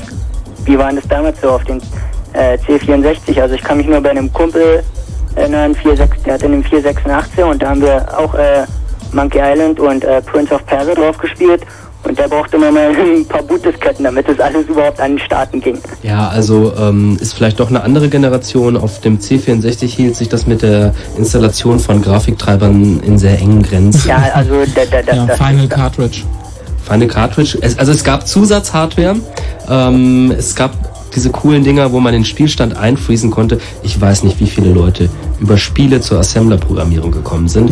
Man hat sich halt irgendwie den, den Assembler-Dump, der im Speicher war, angeguckt, hat gesehen, Moment, irgendwo ist doch der Zähler, der immer hochläuft. Den finde ich jetzt. Hat irgendwie den Speicher durchkämmt und irgendwann hatte man den Zähler gefunden und äh, wenn man den irgendwie auf dem, ja weiß ich nicht, eine beliebig lange Zahl von Neunen oder so gesetzt hatte, hatte man irgendwie schier unendlich viel Leben und konnte endlich mal das Scheißspiel durchspielen. Also auch die ersten Grafikkarten äh, auf dem PC waren ja schon noch so einfach, dass man sie selber programmieren konnte mit Assembler. Da konnte man direkt reinschreiben, da war noch nichts mit irgendwelchen Libraries, OpenGL, DirectX. Da konnte man also wirklich irgendwie noch selber dran. Ähm, dafür hat man andere Sachen gemacht, ne? so Speicher optimieren mit irgendwelchen Quem-Tools und das letzte noch da irgendwie rausholen aus den 640k. Ja, aber das sind irgendwie letztendlich irgendwie alles Geschichten aus dem Kartoffelkrieg. Ja, so ja, irgendwie. Also sei froh, dass du in einer Zeit lebst, wo du das nicht mehr erleben musst. Ja, also in der 95, wo ich meinen ersten Rechner gekauft habe, da, das war Ende 95, also ein Pentium mit 75 Megahertz und da kam brandneue Windows 95 raus. Hm. Und ich hatte das Pech, das zu erwischen und alle Spiele waren noch für DOS. Naja, und äh, da hat man das äh, unter Windows nicht richtig zu starten gekriegt, weil ich hatte immer das Soundproblem, der Sound ging nie, weil die immer irgendwelche DOS-Treiberchen brauchten. Ich hatte dann immer, äh, ja wie gesagt, von meinem Freund, der Vater, der hat uns das dann immer eingerichtet, dass ich mit Sound spielen konnte, äh, unter DOS, aber irgendwie nach zig Neuinstallationen, weil Windows 95 doch noch nicht so ging, wie man sich das vorgestellt hatte, ging es dann irgendwie nicht. Und irgendwann habe ich dann herausgefunden, bei diesen Spielen von LucasArts war eben das Problem, die, da war keine Installationsdatei äh, äh, auf der Diskette, die waren schon so komplett drauf und du brauchtest einfach nur einen Ordner kopieren, dass du die Spiele dann noch mit so einem Parameter wie S oder A starten musstest, S für Sound Blaster und A für Adlib und sowas. Ja, ja. Ich habe mein DOS auch lange verteidigt, aber irgendwann ging es nicht mehr anders. Ich weiß gar nicht mehr, war das Dungeon Keeper? Da liefen die Spiele plötzlich nur noch unter Windows. Da musste ich natürlich aufrüsten. Ja, also ich, ich fand dort ziemlich scheiße mit dem ganzen Eintippen. Und äh, ja, ich fand Windows lustig, aber dass das eben mit dem Spielen nicht ging, das war nicht so besonders gut gewesen. Ein Kreuz. Aaron, vielen Dank. Jo. Gut. Okay, ciao. Tschüss. Ach, das Wort Kommandozeileninterpret ist aber eins, das ich mir eingeprägt habe mit zwölf Jahren, glaube ich, und dann habe ich es nie wieder vergessen. Apropos Kommandozeileninterpret, äh, man kann ja hier anrufen unter 031 70 77 äh, 110. Man kann aber auch kommandozeilenmäßig einfach Sachen im Chat hinterlassen und äh, wir haben es tatsächlich jetzt geschafft, uns netzwerkmäßig hier so weit zu organisieren, dass ich das hier auch in Teilen vorlesen kann, aber die Chats, die wir quasi überwachen mit unseren wachen Augen, die hat der Mario auf dem Zettel stehen. Nein, leider nicht. Was? Ja, ja, genau. Hast du hier stehen. Ah, ah, ja, ja. Chatten, ja. chatten, ja, ja. Ich habe nämlich auf meinem Monitor leider keinen Chat. Dafür kann ich euch sagen, wo. irc.ccc.de im Channel Chaos Radio. Dann gibt's noch den Fritz V-Chat, wer IRC nicht mag. Da findet man Hilfe unter www.fritz.de. Einfach mal nach Fritz V-Chat gucken. Und natürlich im Chaos V-Chat. Da kann ich ja mal ein paar Stichworte vorlesen, damit das nicht alles so im Sande verläuft. Ähm, einfach noch mal ein paar Spiele, die der Jens aus Lörrach immer gespielt hat. Nicht? Da haben wir teilweise was schon von gehabt. Äh, Arcade, Mrs. Pac-Man, wenn ich mich da jetzt nicht verlese. Atari, 2600 äh, Pac-Man. Äh, C64, das kenne ich allerdings nicht. Zauberschloss. Ähm, Grand Prix Circuit, eine Rennsimulation. Dann äh, Ultima 1. Das ist natürlich, da haben wir heute überhaupt noch nicht drüber gesprochen, was ich ja immer sehr, sehr geil fand.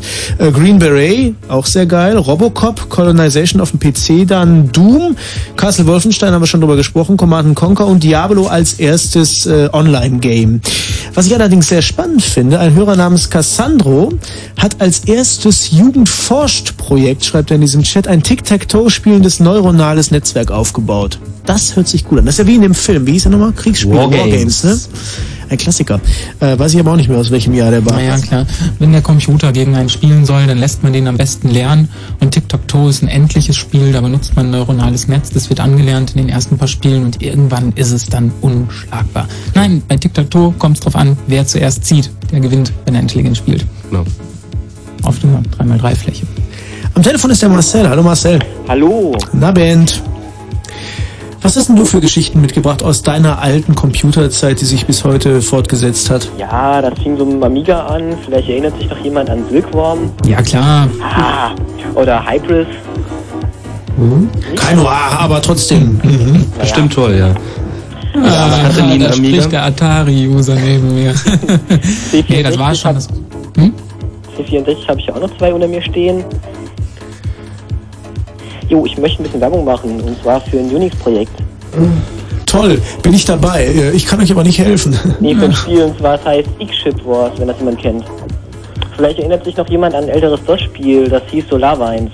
Da hat man so ein kleines Raumschiff geflogen, ein bisschen gehandelt, ein bisschen Leute abgedingselt und da gibt es jetzt auch ein freies Projekt seit 5, 6, 7 Jahren. Mhm.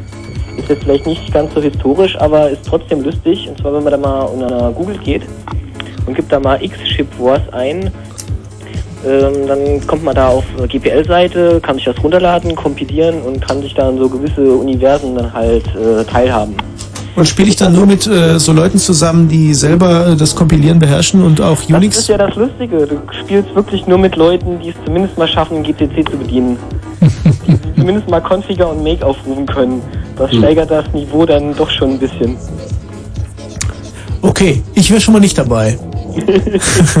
Naja, es ich gibt- wäre dabei, es gibt irgendwie auch relativ wenig Spiele unter Unix, Linux etc. Das war immer so das Problem. schon eine Menge Spiele. Gerade so bei mir, ich habe hier eine Alpha stehen Aha. und da gibt es nicht mal einen brauchbaren Doom-Part und Mhm. Quake läuft auch nicht so wirklich und da ist man wirklich auf der Suche, was läuft denn so auf der Kiste. NetHack. NetHack läuft auf jeden Fall. Aber das ist ja nicht Multiplayer. Nee, ist aber ein Spiel, was ich immer noch, was ich immer noch super fesselnd finde, auch wenn es da mittlerweile eine grafische Version von gibt, irgendwie, ich glaube, sie heißt Diablo. Nee, die grafische Version von NetTech, da gibt es wirklich ein grafisches Interface, das heißt Hawk's Eye, glaube Ja, ich. Falcon's Eye, ja. Falcon's Eye, genau. Ja, nee, das Ja, das es gibt zwei, drei davon. Also für mich muss die Spielerfigur aus einem Ad-Zeichen bestehen und irgendwie, ich muss, wenn ich einen Doppelpunkt sehe, wissen, dass es dann irgendwie eine Foodration ist und so. Ah, Das sind die Macintosh-User. Macintosh? Ja, NetTech ist ja auch schon 25 Jahre alt oder so. Ja, ja, genau. Also ähm, der Vorgänger von, von NetHack ist sogar noch eine Spur witziger, finde ich. Rogue. Das kenne ich jetzt nicht. Das läuft auch auf deinem Palm, ne? Ja, genau. Ah, das sieht ja schon gut aus hier, die Screenshots von X-Ship Wars, da hat sich ja schon einiges getan.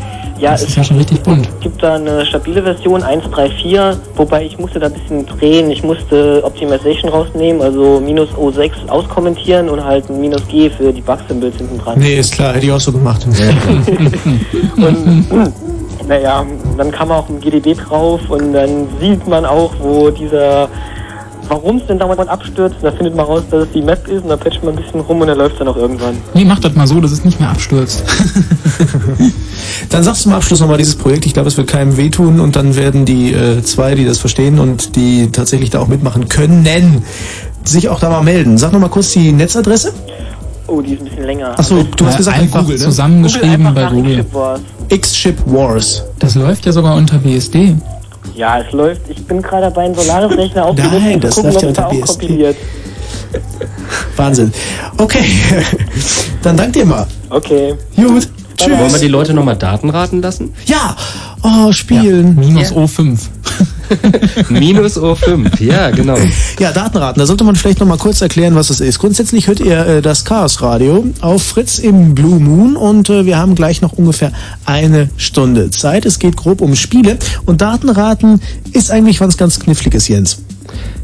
Äh, ihr hört gleich eine klassische Computer-Melodie. Äh. Kennt ihr bestimmt. Kennt ihr auf jeden Fall. Ähm, habt ihr auf dem C64 stundenlang schon gehört. Ähm, ist natürlich also ganz, ganz naturbelassen. Also wird in der Form abgespielt, wie es auch auf dem C64 zu hören war. Und äh, wenn ihr wisst, äh, um welche Melodie oder um welches Spiel es sich handelt, solltet ihr anrufen und äh, könnt attraktive Preise gewinnen. Nämlich ein Paket der letzten fünf Datenschleudern, die Zeitschrift des Chaos Computer Clubs. So, jetzt müssen wir uns natürlich nur, um auch den Schwierigkeitsgrad festzulegen, für einen Track auf dieser wunderbaren CD entscheiden. Ich würde sagen, Nummer 9 ist nicht ganz außer, doch ist, ist vom C64, ist aber vielleicht ein bisschen leichter, weil es schon mehrmals heute Abend genannt wurde. Also die Nummer 9. Ja. Und das ist ja auch gleichzeitig schon ein Tipp, dass es schon mal genannt wurde. Es ist allerdings auch sehr verwirrend, weil ungefähr 1000 Sachen heute Abend schon genannt wurden. Es ist nicht Pong. Tok. Tok. Ich dachte, jetzt kommt noch ein Talk. Tok. Tok. Tok. Ja, ich hatte verloren. Achso. ähm, ja, also 0331 70 97 110 ist die Nummer und ihr könnt wild raten, solltet es aber mit, äh, naja, mit etwas Konzentration tun. Hier kommt der Song. Thank you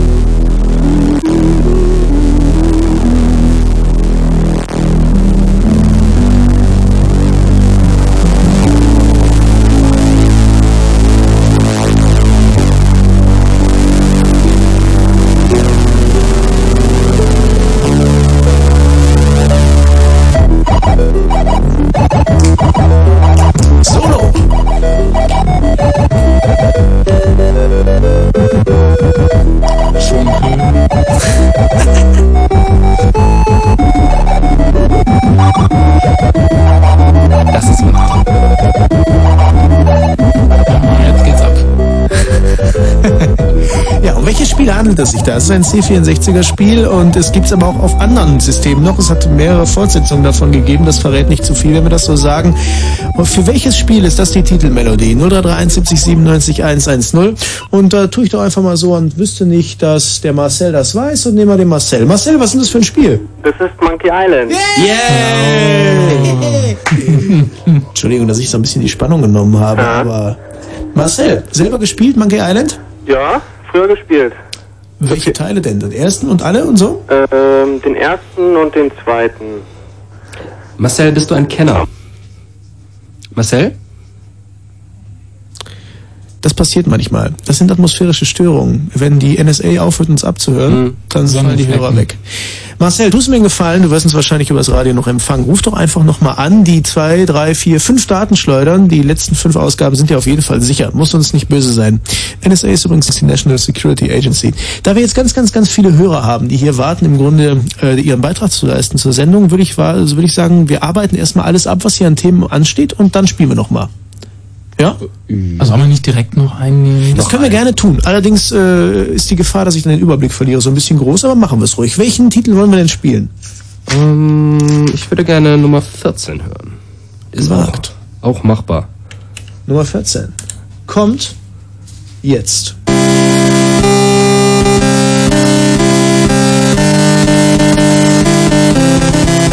Es ist nicht die russische Nationalhymne.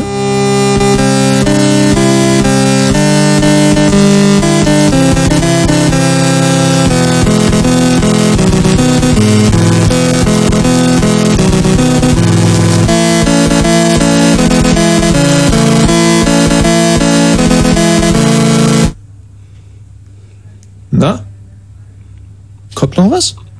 Nö. Aber das ist auch schon klar, weil äh, die Iris weiß Bescheid. Hallo Iris. Hallo.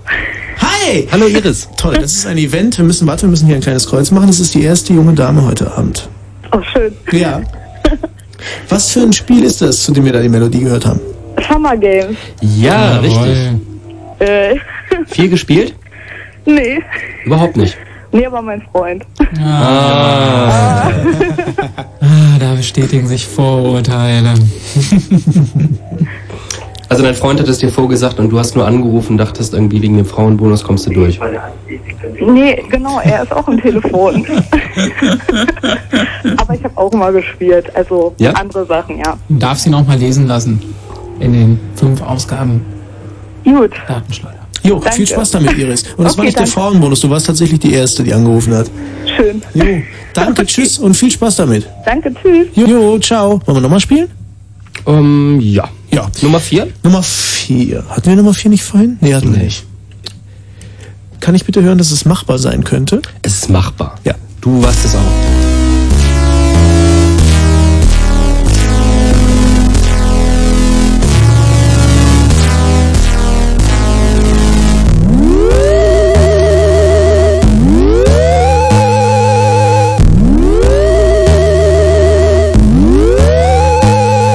Welches Spiel handelt es sich da? Sehr eingängig.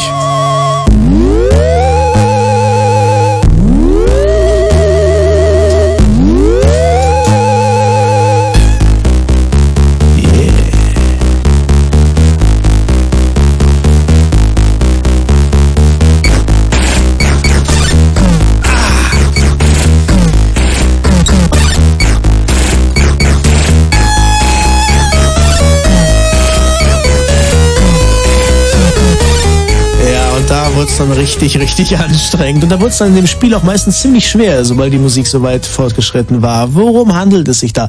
Müssen wir mal ganz kurz schauen. Ähm, 031 70 97 110 ist die Nummer, wenn ihr das erkannt haben solltet. Und äh, na, probieren wir doch einfach mal den Axel. Vielleicht weiß der Axel es ja. Hallo Axel. Hallo? Hi. Meinst du mich? Ja. ja. Das ist Ghost of Goblins. Ja! Ja! Hervorragend. Wahnsinn. Das war insofern eine Herausforderung, als du gar nicht konkret dafür angerufen hast, sondern äh, zum anderen Spiel was beizutragen hattest. Bist du denn trotzdem froh, dass du jetzt fünf Ausgaben der Datenschleuder gewonnen hast? Ähm, um ehrlich zu sein, ihr habt gerade Iris rausgeschmissen. Wir haben gerade Iris rausgeschmissen? Die ist zumindest rausgeflogen. Echt? Also ich muss ganz ehrlich sagen, das ist heute ein bisschen strange alles mit der Telefonanlage. Aber wenn die Iris noch neben dir ist und das sozusagen das kollektive Netzwerk ist, dann ist das ja eigentlich gar kein Problem. Nee, wir brauchen sowieso nur eine Ausgabe. Die andere könnt ihr im Prinzip noch den anderen weitergeben. Ähm, ihr wisst aber so viel. Also wollt ihr nicht vielleicht noch eine CD haben? Gerne. Ja? Machen wir das so irgendwie äh, fünf Ausgaben Datenschleuder und eine Chaos-CD mit den Gesamtausgaben zum Durchforsten. Ja?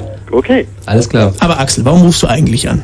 Ich rufe an, ähm, weil ich eine Geschichte erzählen wollte mit einem alten Spiel, nämlich Bubble Bobble, falls es irgendjemand kennt. Ja. Ja.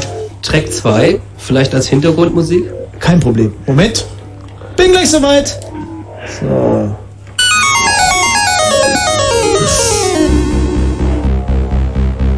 Ja, genau. Ja, genau. Also um genau zu sein, eher die Spielmelodie, nicht die Anfangsmelodie. Ja, die haben wir jetzt leider nicht hier. Nee, weil ich habe nämlich immer die, diese Spielmelodie, die hat, ähm, wir haben das Spiel halt wochenlang gezockt ohne Ende. Hm. Ich und mein Kumpel vorher. Und jedenfalls, ähm, diese Melodie ging meinen Eltern so dermaßen auf den Keks, die konnten es halt nicht mehr hören. Und so vor gutem Jahr, anderthalb Jahren so ungefähr, habe ich mal meinen PC, meinen äh, 64-Emulator aufgemacht und habe das Spiel mal wieder angeschmissen. Und mein Vater hat dann in dem Moment aus dem Wohnzimmer geschrien, mach das Ding aus. Weil er konnte diese Musik nicht mehr hören. Er hat sie sofort wiedererkannt. Das ist Konditionierung. Ja, die Rechteck-Sounds sind auch, glaube ich, eher was für Feinschmecker. Also ähm, ist nicht jedermanns Sache. Ja, aber es, das Spiel war absolut genial und Mhm, auf jeden Fall. war monatelang füllend. Bubble Bobble war auch ein richtiges Multiplayer-Spiel, ne? Ja, zu zweit. Gleichzeitig. Ähm, du hattest mit der Iris zusammen gewusst, äh, dass die Melodie von Summer Games äh, da gespielt worden ist, ne? Ja. Würde mich mal interessieren, wie viele Joysticks sind bei dir draufgegangen bei Summer Games? Einige, ich sag mal so, in meiner, Sch also wir hatten, ich und mein Kumpel, wir hatten, sage ich mal, die Woche vier, fünf, sechs Joysticks aufgeraucht ohne Mhm. Probleme.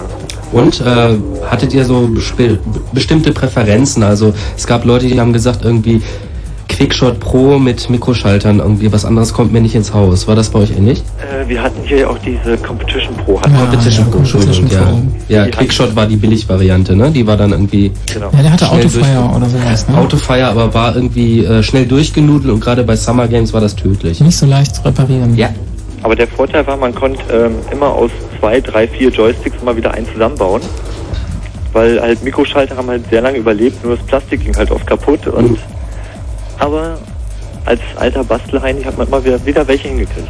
Also meine Theorie ist, dass Summer Games äh, tatsächlich halt eine Verschwörung der, der Joystick herstellenden Industrie war, um dafür mehr Absatz zu sorgen. Also es war ein einziges Gerüttel und Gewedel mit dem Joystick und ja, nach so einem harten Fight war das dann auch irgendwie vorbei mit dem Joystick. Das war absolut genial. Axel, vielen Dank. Gut, tschüss und viel Spaß mit Iris. Ich meine und der CD und den Ausgaben, nicht? Okay. Jo, tschüss. Wir haben eine harte Kor- Korrektur erfahren hier im Chat, ne? Muss ich jetzt mal ganz ehrlich sagen. Ja. Bin ein bisschen enttäuscht von unserem kollektiven Wissen hier im Studio. Ui, ui, ui. Monkey Island Ja. gab es niemals für den C64er. Ist dem so? Also, ich kann jetzt nur zitieren. Und Wetter sagt das hier im, äh, im Chat. Das ist aber komisch. Stößt euch das jetzt auch ein bisschen für den Kopf? Ich meine, mich stößt es deswegen vor den Kopf, weil wir können die Melodie ja nochmal spielen. Die Melodie ist eigentlich klassisch C64er Das Jazz. ist ein SID. Wir spielen das nochmal für all die Ungläubigen. Welcher Track war das? Muss ich jetzt nochmal nachschauen? Äh, Nummer neun. Nummer 9. Zack, zack, zack, 9. So, auf geht's. Da könnte es noch alles sein, aber gleich, wenn es dann so abgeht, so richtig.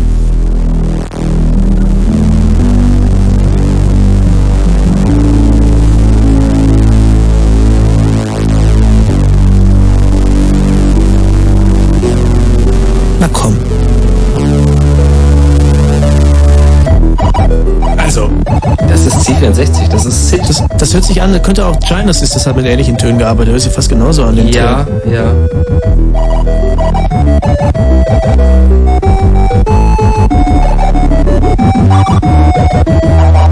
Also, müsste schon jemand äh, arg getäuscht haben, um das hier irgendwie durchzusetzen. Aber gut, wir haben uns mit dieser Kritik auseinandergesetzt, das zumindest. Äh, haben wir. Achso, nee, das verraten wir nicht. Gut, ähm, schauen wir mal, wer noch am Telefon ist. Ihr hört das Chaos Radio auf Fritz und äh, das Ganze im Blue Moon und das soll ja auch nochmal offiziell bestätigt sein.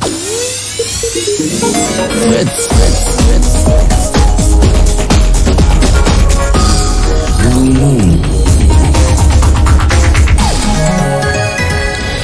Das Chaos Radio, die 74. Ausgabe. Zu Gast aus Köln der Jens und der Mario. Mein Name ist Max Famalotki und es geht um Spiele und zwar Klassiker und wie sie uns geprägt haben und wie sie die Spielewelt an sich und die Welt an sich geprägt haben. Am Telefon ist der Simon, wie ich hoffe. Simon. Ja, hallo. Hi. Ich wollte euch erzählen, wie ich mit dem Colossal Cave Adventure Englisch gelernt habe. Oh, sehr schön. Dann erzähl doch mal. Ja, das war vor urig langer Zeit. Ich mit sieben, acht Jahren. Meine Mutter hat sich einen C64 gekauft, erstaunlicherweise. Und wir haben da immer gesessen und gespielt und an diesem Colossal Cave Adventure rumgerätselt. Sie mit einem gesunden Halbwissen von Englisch, mich, ich mit einem gesunden gar nicht Wissen von Englisch. Vorher. Und irgendwann kam der an die Stelle, wo es heißt, you are in a maze of twisty little passages, all alike. Du bist in einem ähm, Labyrinth kleiner, verschlungener Pfade, die alle gleich aussehen. Infotainment.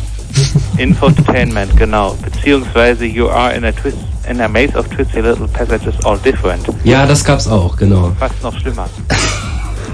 Den, den ersten Teil von dem Ding haben wir ja durchgespielt. Das war diese Level 9 Computing Ausgabe, wo- die haben noch zwei Teile dran gestrickt. Bloß im zweiten Teil, da hieß es dann stellenweise, you are underwater, you cannot breathe. Und irgendwie hatten wir dann nicht raus, wie man da unter Wasser eigentlich atmen konnte. Da war irgendein Spezialgegenstand für nötig. Also das habe ich auch nie gemocht, in Adventures zu sterben. Ich fand das super. absaufen. Irgendwie, es ging nicht. Hinterher habe ich es dann nochmal auf dem C64-Emulator rausgekramt und festgestellt, dass man dazu so eine magische Muschel brauchte oder sowas, Hm. mit der man dann wiederum nicht an Land atmen konnte. Hm.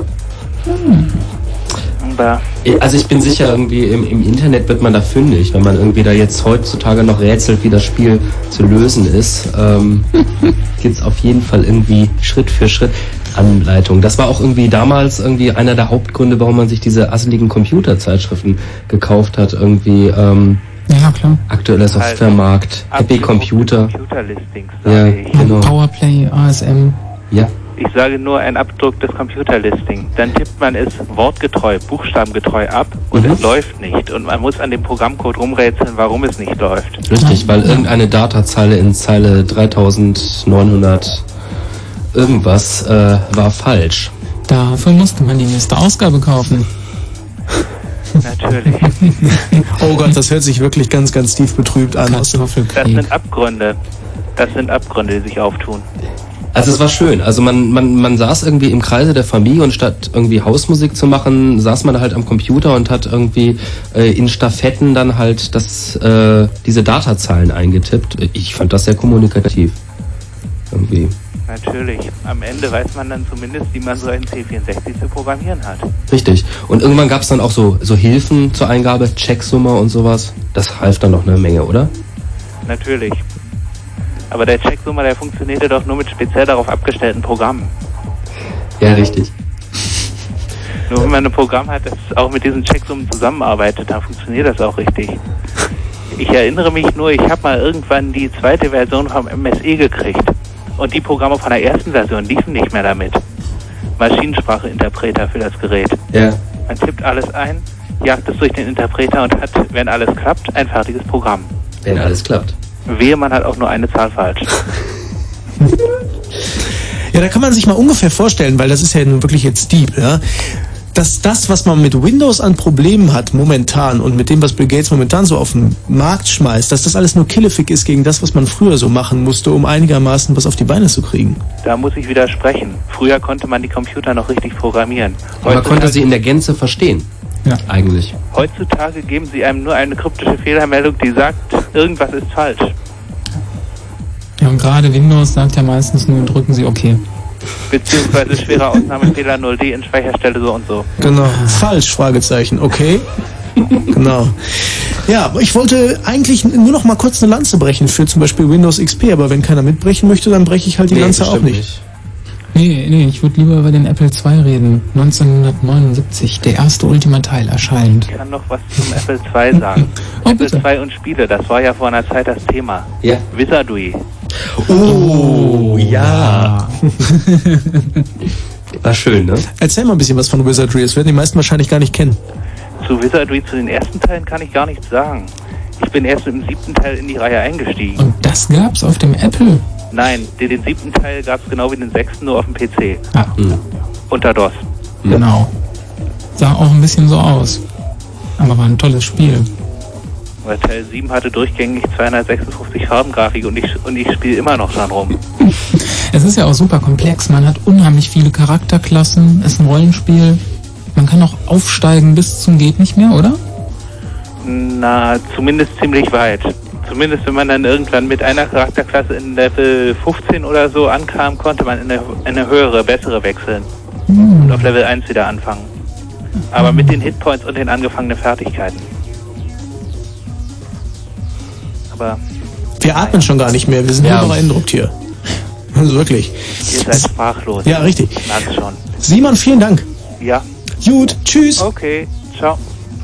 Ja, wenn ihr ähnliche Geschichten habt, ihr könnt noch anrufen. Die Leitungen sind ziemlich voll. Wir arbeiten jetzt erstmal hier ab, was ihr so an äh, Möglichkeiten habt. 0331 70 97 110. Die Nummer sage ich trotzdem mal fürs Chaos Radio heute Abend. Und am Telefon ist der Andi. Hallo Andi.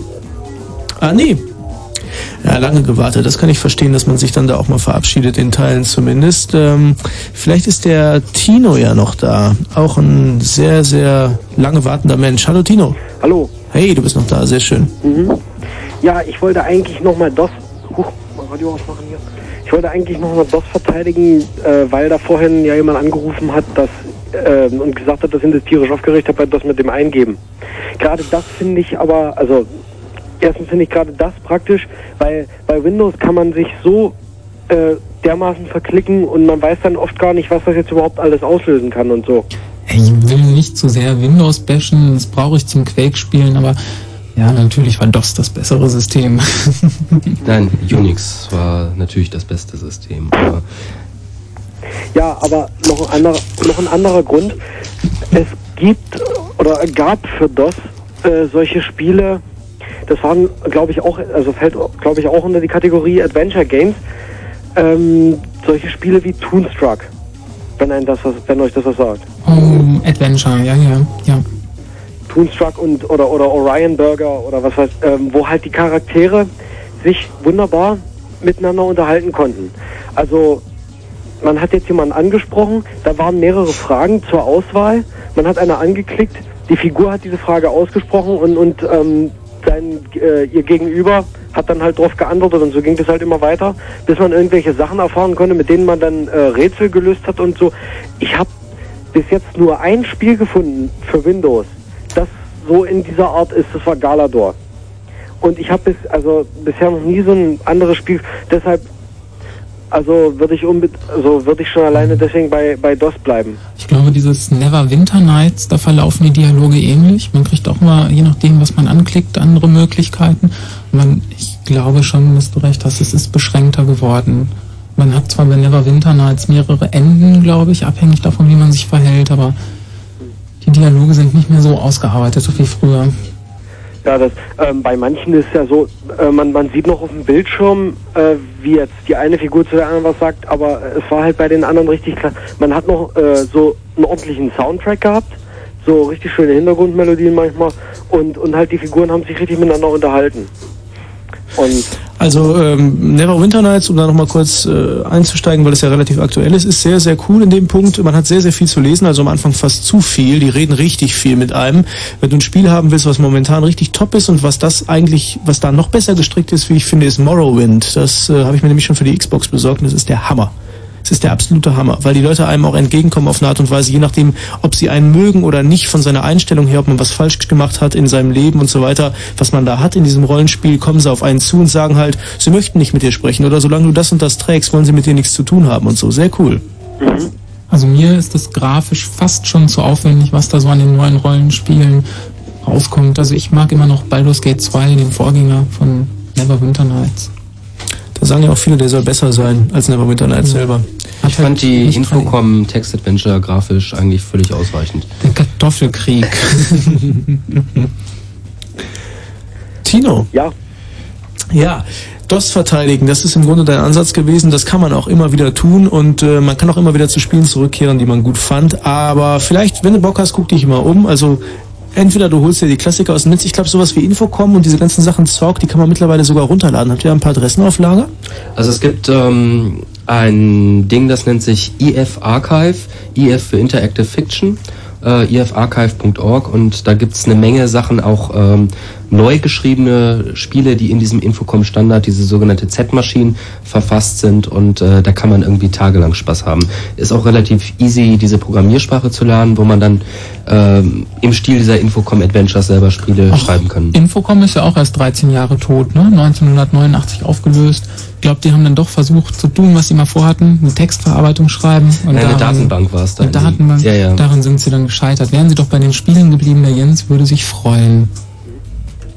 Ja, nee, aber, aber wer auch noch so eine DOS-Spiele sucht, ich kann nur empfehlen, sowas wie Toonstruck oder so, das ist echt bis jetzt das, also mit das Beste, was ich, was ich gespielt habe. Oder spielen lassen habe. Okay, danke dir für den Tipp. Ähm, eine Frage habe ich aber noch. Und zwar, ihr, ihr hattet jetzt hier Datenraten oder wie, wie das jetzt genannt wurde, dieses Spiel. Äh, kann man da irgendwo die CDs, äh, von denen ihr die Titel, also so CDs mit Computerspiel-Soundtracks oder so, kann man die irgendwo kaufen oder so? Nicht Ah, wirklich. Du kannst ja, wenn du Internet hast, kannst du dir sowas äh, aus dem Netz holen. Da gibt's die High Voltage SID Collection. Mhm. Ich glaube, das sind 30 MB gepackt und wenn du das einpackst, dann hast du über 100 Spielemelodien. 1000. Diese Melodien hat irgendwie Mario in mühsamer Kleinarbeit jetzt zusammengestellt, nur für diese Sendung. Ach so, ach so. Na, Ich habe gedacht, die gab's im Handel. Naja, gut, okay. Gut. Ja, aber wäre eine gute Idee, denke ich. Mhm. Ja, das, das würde mir, weil dann würde ich mir da auch nämlich auf das was holen. Na gut, okay. Okay, Tino. Mhm. Gut, tschüss. Tschüss. Ähm, wie ist das eigentlich mit den Rechten? Seid ihr da informiert, wie das läuft? Weil viele dieser alten Spiele dürfen ja irgendwann ins Netz gestellt werden oder zumindest mit, Na, wenn, die, also- wenn, die, wenn die Firma sagt, ja, du darfst es tun und so. Man findet ja ganz viel und das ist nicht mal illegal, ne? Ähm, es wird gemacht. Man spricht davon Abandonware, also irgendwie aufgegebene Software. Ähm, ist unklar. Also die meisten Dinger sind irgendwie nach wie vor Copyright behaftet und ähm, wenn sich da jetzt jemand äh, dran setzen würde, könnte da auch irgendwie noch was passieren. In 99,9% aller Fällen passiert halt nichts und irgendwie, ja, das Internet ist weit und irgendwie da, da findet man dann halt letztendlich alles. Ähm, wir haben leider irgendwie gerade in den USA eine ziemlich beschissene Copyright-Situation. Ähm, das spezielle Disney-Gesetz hat dann gesagt, irgendwie nochmal nach dem Tod des Urhebers nochmal 30 Jahre drauf und so weiter. Ähm, wir werden also alle irgendwie den Zustand nicht mehr erleben, dass es noch Hardware gibt, die die Spiele abspielen kann, die jetzt irgendwie ohne, ohne Copyright frei verfügbar sind. Hm. Ja, schade, schade, schade.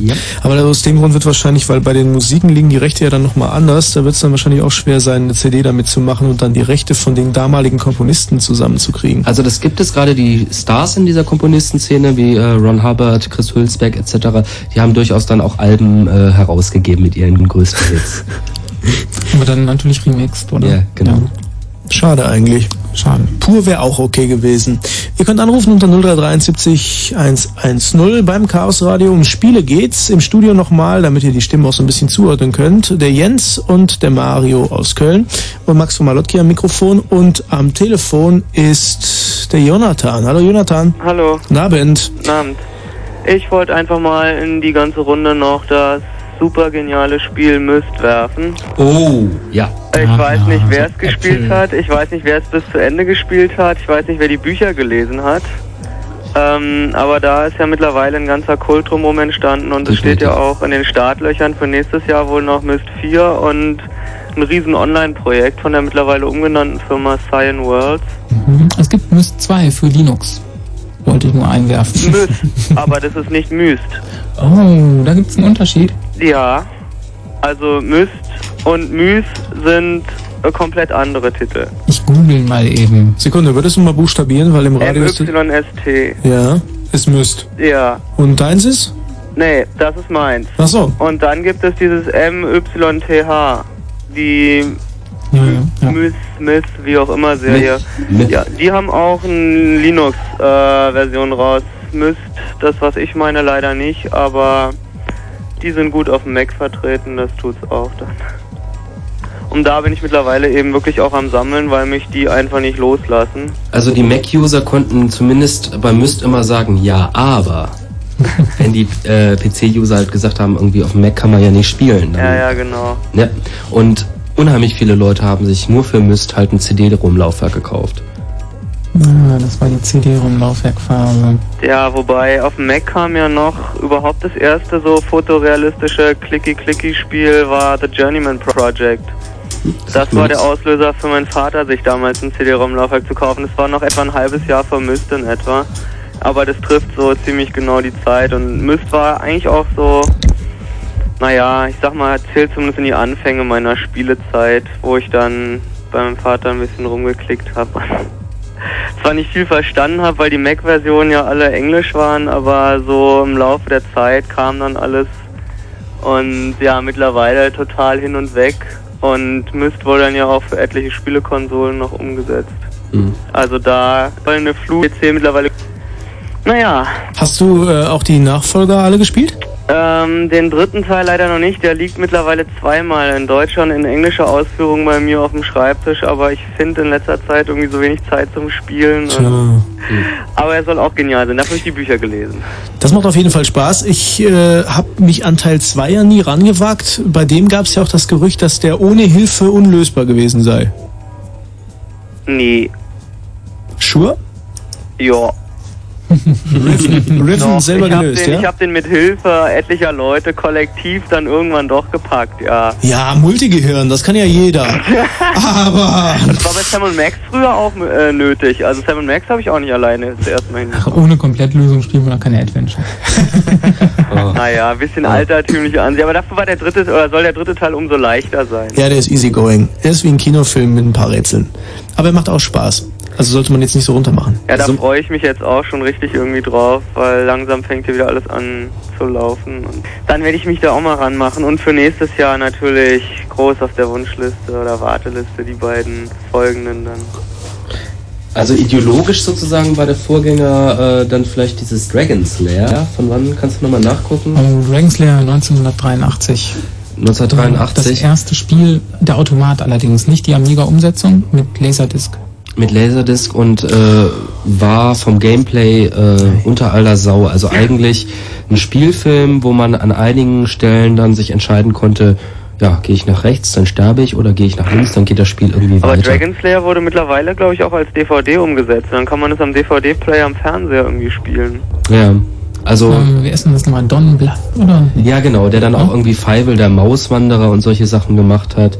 Äh, der hat dann irgendwie komplett im Comic-Stil dieses Dings gemacht und damals hat man halt gesagt, ähm, ja, Arcade-Automaten mit Video äh, mit, mit äh, Videoscheibe, da wie Laserdisc, ähm, das wird die große Zukunft sein. War auch total beeindruckend, war aber irgendwie super langweilig, das Spiel eigentlich, ne? Wenn man es Ja, genau ja, ja, klar, mit der langen Ladezeit. Ach, Aber wenn es schon Richtung Spielhallen geht, dann muss ich sagen, House of the Dead ist einfach etwas da, da komme ich auch nicht mehr von los. Hm. Sich einfach vor so ein Teil zu stellen, zu zweit und dann kollektiv auf dem Bildschirm ballern, also. Ähm, und äh, so, ja, weiß nicht, sozialethisch desorientiert bist du dadurch nicht geworden, oder? Was, wegen House of the Dead? Ja. Nicht wirklich. Also mir geht's noch gut und Hm. mh, Ach, und deinem Freund? dem Computer jetzt oder wie? Ja, du sagtest mit zwei Leuten irgendwie sowas. Ja, Also ja, ach der, ähm, dem geht's auch, ja. Ja, Außerdem im Übrigen, das muss man ja nicht immer mit Leuten vom gleichen Geschlecht spielen. Also ich habe das auch schon mit meiner Freundin gespielt. Und sie war beeindruckt. Ah, Die waren, also das war jetzt gerade vor kurzem in Prag, waren wir in so einer Spielhalle und hatten zwei Mädels dabei, die waren hin und weg von dem Teil. Mhm. Die haben sich ja auch vorgestellt und geballert. Da war ich wieder etwas fasziniert von, aber Also naja. Mario hat ja eine ganz eigene Theorie zum Thema Frauen- und Computerspiele. Äh, man sucht ja immer so nach der Frauen-Computerspiel-Szene und findet sie nirgendwo. Ich würde ja sagen, wir lassen das als kleines Geheimnis die nächsten zehn Minuten noch stehen und begeben uns erstmal in die Nachrichten ins Fritz Info. Ist das ein Cliffhanger? Ja? Alles klar. Der Hammer. Hoi, hoi, hoi. Äh, Jonathan, dank dir. ja, kein Problem. Okay, tschüss. Tschüss. Wenn Fritz in Frankfurt oder, dann 101,5. 0.30 Uhr haben wir es nämlich. Fritz Info. Mit dem Wetter ist es wechselnd bewölkt bei 21 bis 16 Grad. Am Tag anfangs noch heiter, später teils kräftige Gewitter bei 23 bis 27 Grad. Jetzt die Meldung mit Bastian Börner. Die PDS-Spitze hat den Rückzug ihres früheren Parteichefs Gysi von allen politischen Ämtern bedauert. Die Vorsitzende Zimmer zollte Gysi Respekt, bezeichnete seine Entscheidung aber als überzogen. Gysi war am Abend als Berliner Wirtschaftssenator und Bürgermeister zurückgetreten. Er legte auch sein Abgeordnetenhausmandat nieder. Für heute ist eine Sondersitzung des Senats geplant. Bundestagspräsident Thierse hat der Lufthansa in der Bonusmeilen-Affäre ein Ultimatum gestellt. In einem Brief forderte er bis heute Nachmittag eine Liste der Abgeordneten, die mit Bonusmeilen geflogen sind. Thierse erklärte, dass die von der Bild-Zeitung verwendeten Daten nur von der Lufthansa stammen könnten. Die beiden in Sud Südsudan verschleppten Deutschen sind nach Angaben eines UN-Vertreters wohlauf. Man könne ungehindert mit ihnen sprechen, hieß es. Bewaffnete Männer hatten am Montag ein Lager der internationalen Hilfsorgani Hilfsorganisation World Vision überfallen und zwei deutsche Mitarbeiter verschleppt. Bei einem Bombenanschlag auf die Universität von Jerusalem sind sieben Menschen getötet und mehr als 85 verletzt worden. Der Sprengsatz explodierte in der Cafeteria des Internationalen Studentenzentrums. Zu der Tat bekannte sich die radikal-islamische Hamas-Organisation. Und zum Sport bei den Schwimmen-Europameisterschaften hat Franziska van Eimsig den Titel über 100 Meter Freistil gewonnen. Für van Eimsig war es nach zwei Siegen in der, Sta in der Staffel bereits die dritte Goldmedaille bei den Titelkämpfen. Und der Verkehr auf Fritz hat keine Meldung, also gute Fahrt. Brumm, brumm. Columbia Fritz, der Club zum Radio. Und zum Sommer in der Stadt. Jeden Sommer Samstag. Fritz, die Sommerhitfete. Auf zwei Dancefloors und im Columbia Fritz Sommergarten. Fritz, die Sommerhitfete. Samstag ab 23 Uhr im Columbia Fritz Berlin. Und wer Geburtstag hat, kommt mit sechs Freunden einfach so rein. Sommerhits und Fete. Und im Radio? Fritz. Und ihr hört immer noch das Chaos Radio, den Fritz Blue Moon Spezialversion, immer den letzten Mittwoch im Monat und heute die 74. Ausgabe. Da dreht sich's komplett um Spiele und um Spiele Klassiker. Zu Gast im Studio sind wir im Grunde alle drei, ähm, der Jens und der Mario vom Chaos Computer Club aus Köln. Aus Köln. Und Malotki am Mikrofon, noch en plus obendrauf. Und äh, ja, eine E-Mail-Adresse könnten wir noch mal kurz ansagen, damit ihr wisst, wo ihr hinschicken sollt in Sachen Feedback für diese Sendung, dass die 74. Ausgabe ist. Wir hatten es bereits erwähnt. 74 at chaosradio.ccc.de Oui, c'est ça, exactement. Und äh, am Telefon haben wir den... Nee, bevor wir das machen, wir hatten vorhin ja einen kleinen Cliffhanger gebastelt. genau. Es ging um Geschlechtsspezifisches in Sachen Computerspiele. Und da hatte der Mario sich schon äh, in Gedanken sehr weit vorgewagt und wird jetzt wahrscheinlich die Bombe platzen lassen, indem er ganz banal sagt, äh, ich sehe da gar nichts. Ja, also ich weiß nicht, wir haben das diskutiert vorher, dieses Thema kommen soll und ich habe natürlich gesagt, nee, warum? Was, was soll dieses Thema? Wir haben quasi viel zu wenig Frauen am Computer, als dass man jetzt hergehen sollte und da irgendwie eine Quotenfrau suchen. Weil, wenn man auf LAN-Partys guckt, da ist eine und das, was sie da spielt, naja, das ist dann auch noch meistens auf dem Rechner ihres Freundes. Und sie spielt? Ja, Solitär oder Tetris. Oder ein Adventure. Ich glaube, dass das bei Konsolen anders aussieht. Ich glaube, dass das mit dem Zugang zu Computern zu tun hat, der immer noch irgendwie Männer dominiert ist. Warum? Ich weiß nicht. Ich weiß nicht, ob das in der Familie so läuft, dass dann der Vater sagt, na guck mal, dein Bruder hat doch schon einen Computer, benutzt den doch mit, du brauchst doch nicht einen eigenen oder so. Ich, äh, ich weiß es nicht. Also irgendwie, ja, Jungs spielen Doom, Mädchen spielen Barbie. Ja. Ich äh, habe immer noch so die Hoffnung, dass es sowas wie eine weibliche Gamer-Szene gibt. mir fehlen aber irgendwie die Belege. Es soll jetzt irgendwie gerade heute auf Heise gelesen so eine LAN-Party für Mädchen geben, äh, wo dann irgendwie ein Spiel gespielt wird, wo Mädchen auf irgendwelchen Elfen rumklicken und ähm, ja. Ja, also auch wieder total süß, ne? Ja. Also, Also Rollenklischees halt ein, äh, ja, ein Lernen, eintrainieren am Computer und ich äh, frage mich, ob das halt wirklich das ist, was, was Frauen oder Mädchen irgendwie anmacht. ich meine, ist denn das wirklich so? Ist das dieser, dieser Trieb, sich zu vergleichen, ist das ein rein männlicher? Ist das das Kind im Manne? Ja, was da? Oder, oder wollen Frauen auch spielen? Ich meine, wir wollen doch alle spielen, oder? Ich kann mir auch vorstellen, dass irgendwie dieser Adrenalinkick beim, beim Spielen irgendwie auch bei, bei Frauen irgendwie äh, ja, existieren könnte oder sowas. Ich, ich weigere mich halt irgendwie zu glauben, dass das irgendwie eine rein männliche Geschichte wäre. Und ich würde mich gerne von irgendwie einer Anruferin äh, ja, überzeugen lassen. Ja, können wir mal schauen, ob das noch funktioniert. Also die Hauptantwort, die ich bekommen habe aus der weiblichen Riege, war ja immer die, dass da, also eher immer so ein Schulterzucken und so ein, ja, was, warum soll ich das spielen? Das ist doch langweilig, das ist doch Unsinn, das bringt doch nichts. Zeitverschwendung, So. Ja, genau. man ja. Also wenn man dann entgegengesetzt angeführt hat, ja, warum schminkst du dich denn dann eine Stunde, wenn die Dame das getan hat? Und das ist jetzt nicht bei jeder Frau so, aber es gibt ja schon welche, die sich dann auch damit beschäftigen. Oder warum gehst du die ganze Zeit Klamotten shoppen? Das sind ja so die anderen Klischees von der Frauenseite. Das war dann immer okay. Das war normal. Das war ja normales Leben. Ich finde, dass äh, Computerspiele immer noch nicht so den Einzug ins normale Leben gefunden haben und dass die meisten das noch nicht darunter verstehen, dass das dazugehört. Das ist halt noch keine Freizeitbeschäftigung. Aber ich kann auch positive Beispiele anführen. Meine Freundin zum Beispiel liebt Oddworld. Äh, hier dieses äh, Manches Odyssey. Ich weiß nicht, ob ihr das kennt. Der letzte Oddworld-Teil. Äh, sorry, ein Adventure? Es ist, ähm, es ist ein Adventure, es ist auf der Xbox erschienen, gibt es auch ziemlich viele Teile von. Aber es hat halt richtig coole Charaktere, macht Spaß, sieht schön aus. Sehr wichtig. Und was auch mal ge gefunzt hat bei einer weiblichen Bekannten von mir, ist Drakan gewesen. War so ein 3D-Shooter mit so einem Drachen und so. Oh, Ja, so ein Schwert schwingender Typ. Nee, eine Frau. Frau, ne? Der mit dem Typen ist Rune. Es war nämlich Richtig. eine Frau. Und, und das ist nicht zu unterschätzen, dieser Drache, und jetzt kommt's, hatte die Synchronstimme von Sean Connery. Oh. Ja. Und er hatte äh, sowas wie eine Vaterfigur. Und ich glaube, das ist manchmal gar nicht so unwichtig. Oh, das ist so schlimm. Das ist so schlimm. Das sind irgendwie Klischees, äh, die da bedient werden am, am Das Laufen. will man nicht glauben eigentlich. Ja, aber hey. Wo sind die weiblichen Counter-Strikerinnen, die Quakerinnen? Ja, da, da freut mich das hier mit dem, mit dem, äh, mit dem Spielautomaten, was wir gerade gehört haben, wo die Freundinnen dann mitgespielt haben. House of the. Dead, ja. House of the Dead. Das hört sich eher nach wirklichen Zockerseelen an. Naja, probieren wir es mal mit dem Johannes. Hallo Johannes. Johannes, bist noch da? Nicht mehr. Äh, dann schauen wir mal. Sebastian, hi. Ja, hi. Ich wollte die Geschichte mit diesem mysteriösen Monkey Island Set auflösen. Oh, bitte, bitte. Das kommt Ja, uns natürlich gelegen. Ja, und zwar ist das einfach nur, ja, ich sag mal eine Coverversion vom Original, ja, PC-Track oder Amiga-Track, wie auch immer. So wie es auch irgendwie drei Milliarden ähm, XLF-Sits für einen 64er gibt.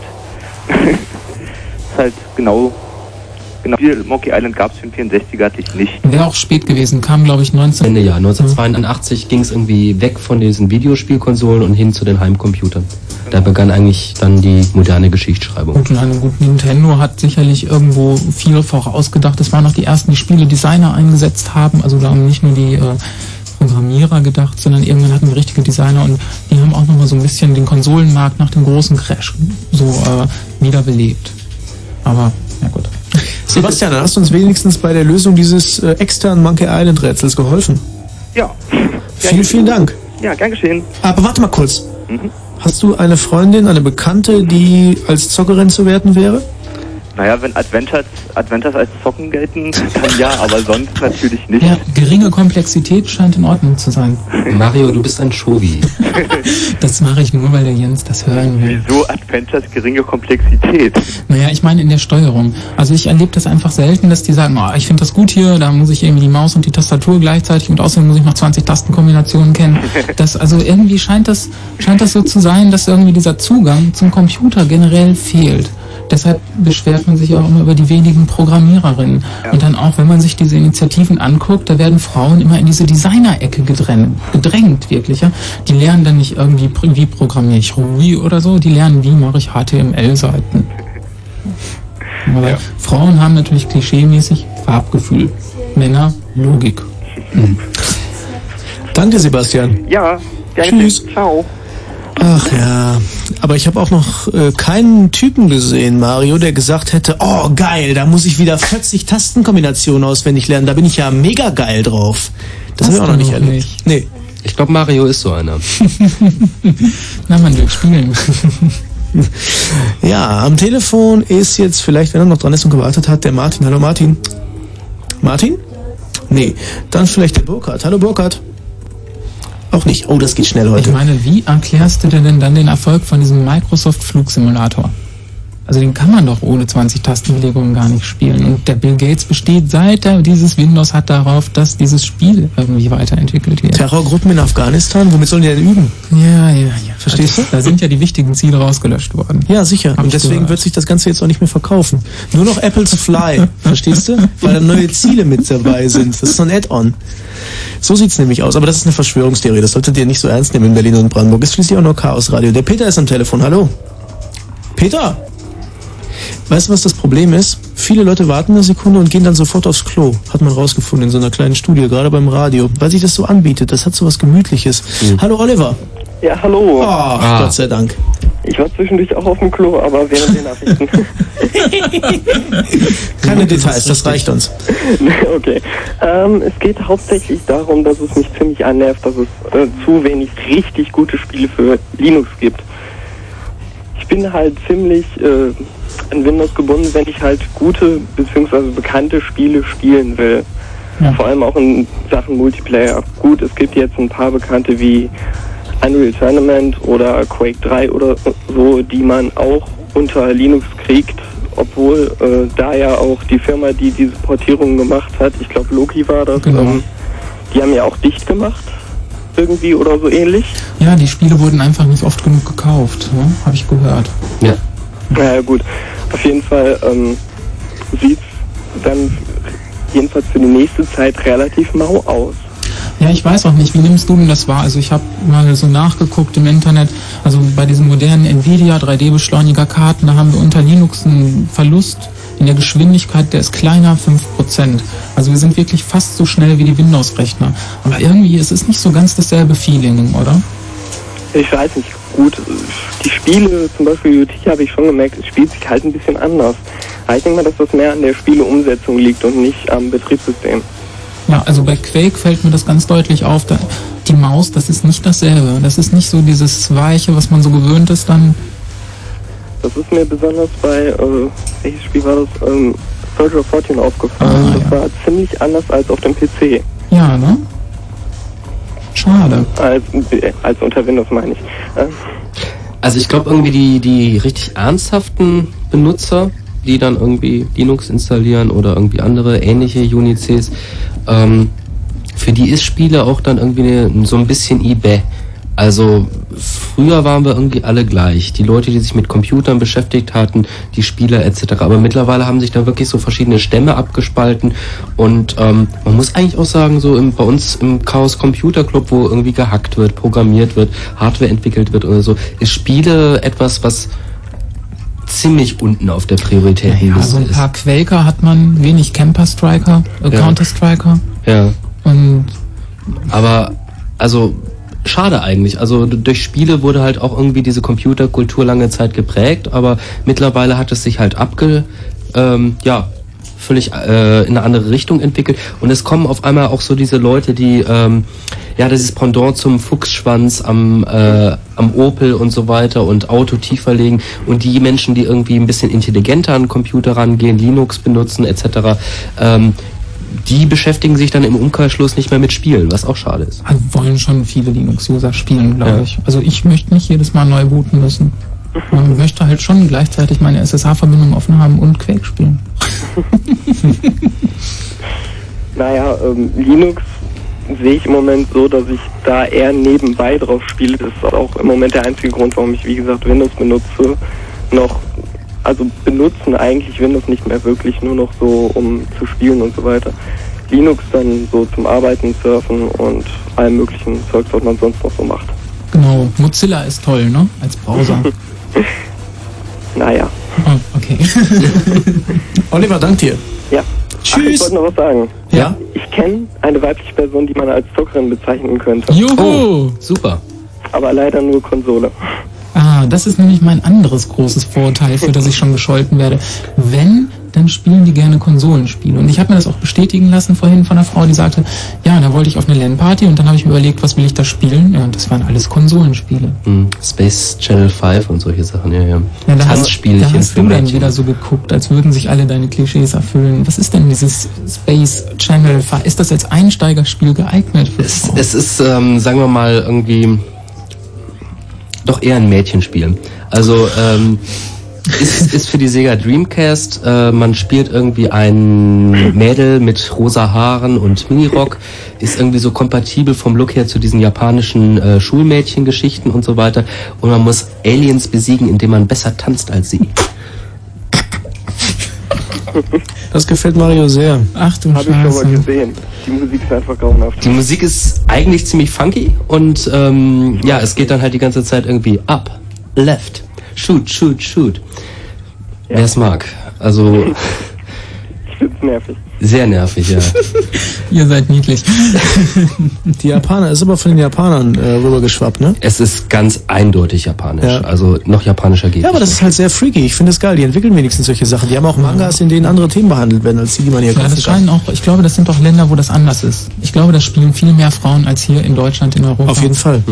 Also hier, ähm, ähm, wir hatten ja das Thema Korea, glaube ich, am Anfang der Sendung. Und da ist in jedem Team in der Regel auch eine Frau oder zwei. Also das ist einfach gemischter da. Das ist ein kulturelles Problem, Leute. Tja, dann lass uns mal dran arbeiten. Oliver, dank dir. Ja. Tschüss, Tschüss.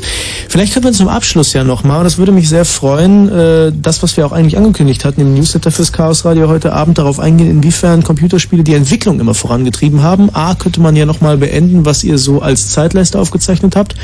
Und äh, es ist ja tatsächlich so, dass Pornografie und Computerspiele die beiden Sachen sind, die immer die technischen Entwicklungen vorangetrieben haben. Ohne Pornografie gäbe es keine Videokassetten, Gäbe es ohne kein Internet. Gäbe es kein Internet. Ohne, äh, äh, ohne Spiele gäbe es sowas wie Online-Communities, die so gut funktionieren, jetzt auch noch nicht wirklich. Und deswegen überlegen die sich jetzt auch richtige coole Bezahlsysteme. Ich kann mal ein paar Eckdaten nennen. Wir haben nämlich gerade so die Hardware ein bisschen außen vor gelassen, also abgesehen hier von diesen PDP-Diskussionen. Ähm, 1971, Intel entwickelt den ersten digitalen Prozessor. Also das war noch knapp vor Pong, aber immerhin. Bis der dann verkauft wurde, die waren nicht häufig zu haben, geringe Stückzahlen. Dann hat die Spieleindustrie angefangen nachzufragen und da expandierte das Geschäft. Ja, der nächste große Punkt, denke ich, das war 75 Gunfight, der erste Automat mit Mikrochips. Und ja, als nächstes muss man wohl, naja, die erste Konsole von Nintendo, 1977, Nintendo auch eine ganz seltsame Firma aus einem Spielkartenhersteller entstanden. Ja. Ja, und gehen wir mal weiter. Ähm, ja, Dragon Slayer 1983, Laserdisc haben wir schon genannt. Und äh, ja, und dann natürlich die Entwicklung in den letzten ja, fünf, zehn Jahren. Wie lang ist es her? Die letzten Jahre sind immer so schwer einzusehen. Man kann man kann es auch so ein bisschen sehen bei den Computernkäufern. Also äh, es ist schon so, man, man, man sieht dann im Laden ähm, so einen jungen Mann stehen und der sagt dann irgendwie, ja, ich möchte da gerne so einen Computer kaufen. Ähm, Was soll er denn können? so ein bisschen Textverarbeitung. Äh, Ah, da brauchen wir schon Spielen- 1,8 Gigahertz. Also Spielen soll er, soll ich da aber auch noch und dann merkt man so irgendwie, er verlangt nach dieser GeForce-Karte und ähm, die Reise ist eigentlich klar dann für den Verkäufer. Ich es soll ein so- Spielesystem Ich werden. kaufe ja auch gerade so eine neue Karte. Die ist ja nur dafür da, weil ich ja zwei Monitore parallel ansteuern will. Ja, ist Dass das irgendwie 128 MB Grafikrennen sind auf der Karte, damit ich schneller quäken kann. Nein, darum geht es nicht. Es geht Nein, ist für einen Systemadministrator auf jeden Fall Auf notwendig. jeden Fall braucht man 128 MB Grafikspeicher. Allerdings äh, hat Kollege Bastian Börner, der ja Gamechecker ist bei Fritz, auch mal erzählt, dass er auf so einer äh, Convention war, wo die gezockt haben. Und die Quake-Zocker, die richtig professionell zocken, die äh, fahren die Grafik ja so runter, dass das eigentlich überhaupt nichts mehr mit dem üblichen Spiel zu tun hat. Da sieht das ja nur noch so aus wie äh, rotes Quadrat gegen gelbes Quadrat. Ja, so sieht das auch aus. Na klar, diese ganzen Effekte irgendwie, was es da so gibt, Texturen, Blut und Schreie, das will man alles gar nicht haben. Das lenkt nur vom Gameplay ab. Na klar, man möchte das ganz exakt spielen, aber trotzdem schnell. Und deshalb brauche ich diese neue Karte. Ist ja gut. äh, ist damit im Grunde die Zeitleiste abgefrühstückt? Ich denke, wir könnten jetzt noch sagen, ah, 1994 die Playstation erscheint. Und äh, trauriges Datum 1998, Ataris Reste gehen an Hasbro. Und 2001, Sega gibt die Hardware auf. Das war's. Traurig. Äh, vielleicht noch ein kleiner Ausblick auf die Zukunft. Zukunft denke ich, dass diese Genres, die Anfang der 90er neu erfunden worden sind, ähm, das, ist, das sind hauptsächlich die Ego-Shooter, denke ich, und Realtime-Strategiespiele, dass die immer stärker äh, online gehen, in große Communities gehen, zu Multiplayer spielen werden, so wie man das bei ja, Ultima Online sieht. Und äh, ich denke, das ist auch der Weg. Also mehr Interaktivität. Es geht nicht mehr nur darum, sich gegenseitig abzuschießen, sondern es geht um den virtuellen Grundstückskauf quasi im, weiß ich nicht, Adventurien. Ich bin ja mal gespannt, wie schnell das vorangehen wird, aber ich glaube ja dran, dass diese ganzen Communities, wenn es diese ganzen, also es kommt ja jetzt so langsam erst Massively Multiplayer und solche Sachen und dann so über 100.000 Leute auf einem grafisch sehr, sehr cool aufgepeppten Planeten unterwegs sind, dass sich dann online wirklich die ersten Königreiche, die ersten die, äh, Demokratien und so bilden werden, die wirklich groß sind und wo du nicht mehr merkst, dass, also wie viele Menschen da und da sind, dass man wirklich neue Leute kennenlernen kann. Und dass das irgendwann die wichtigere Ebene sein wird im Vergleich zum Real Life, dass jede Firma sich so eine eigene Welt leistet, online, die Großen und so. Das finde ich ziemlich spannend. Ja, da gehen wir Richtung Cyberspace. Aber ich glaube, dass es erstmal nur um Spiele geht. Was dabei rausspringt, das können wir noch nicht absehen.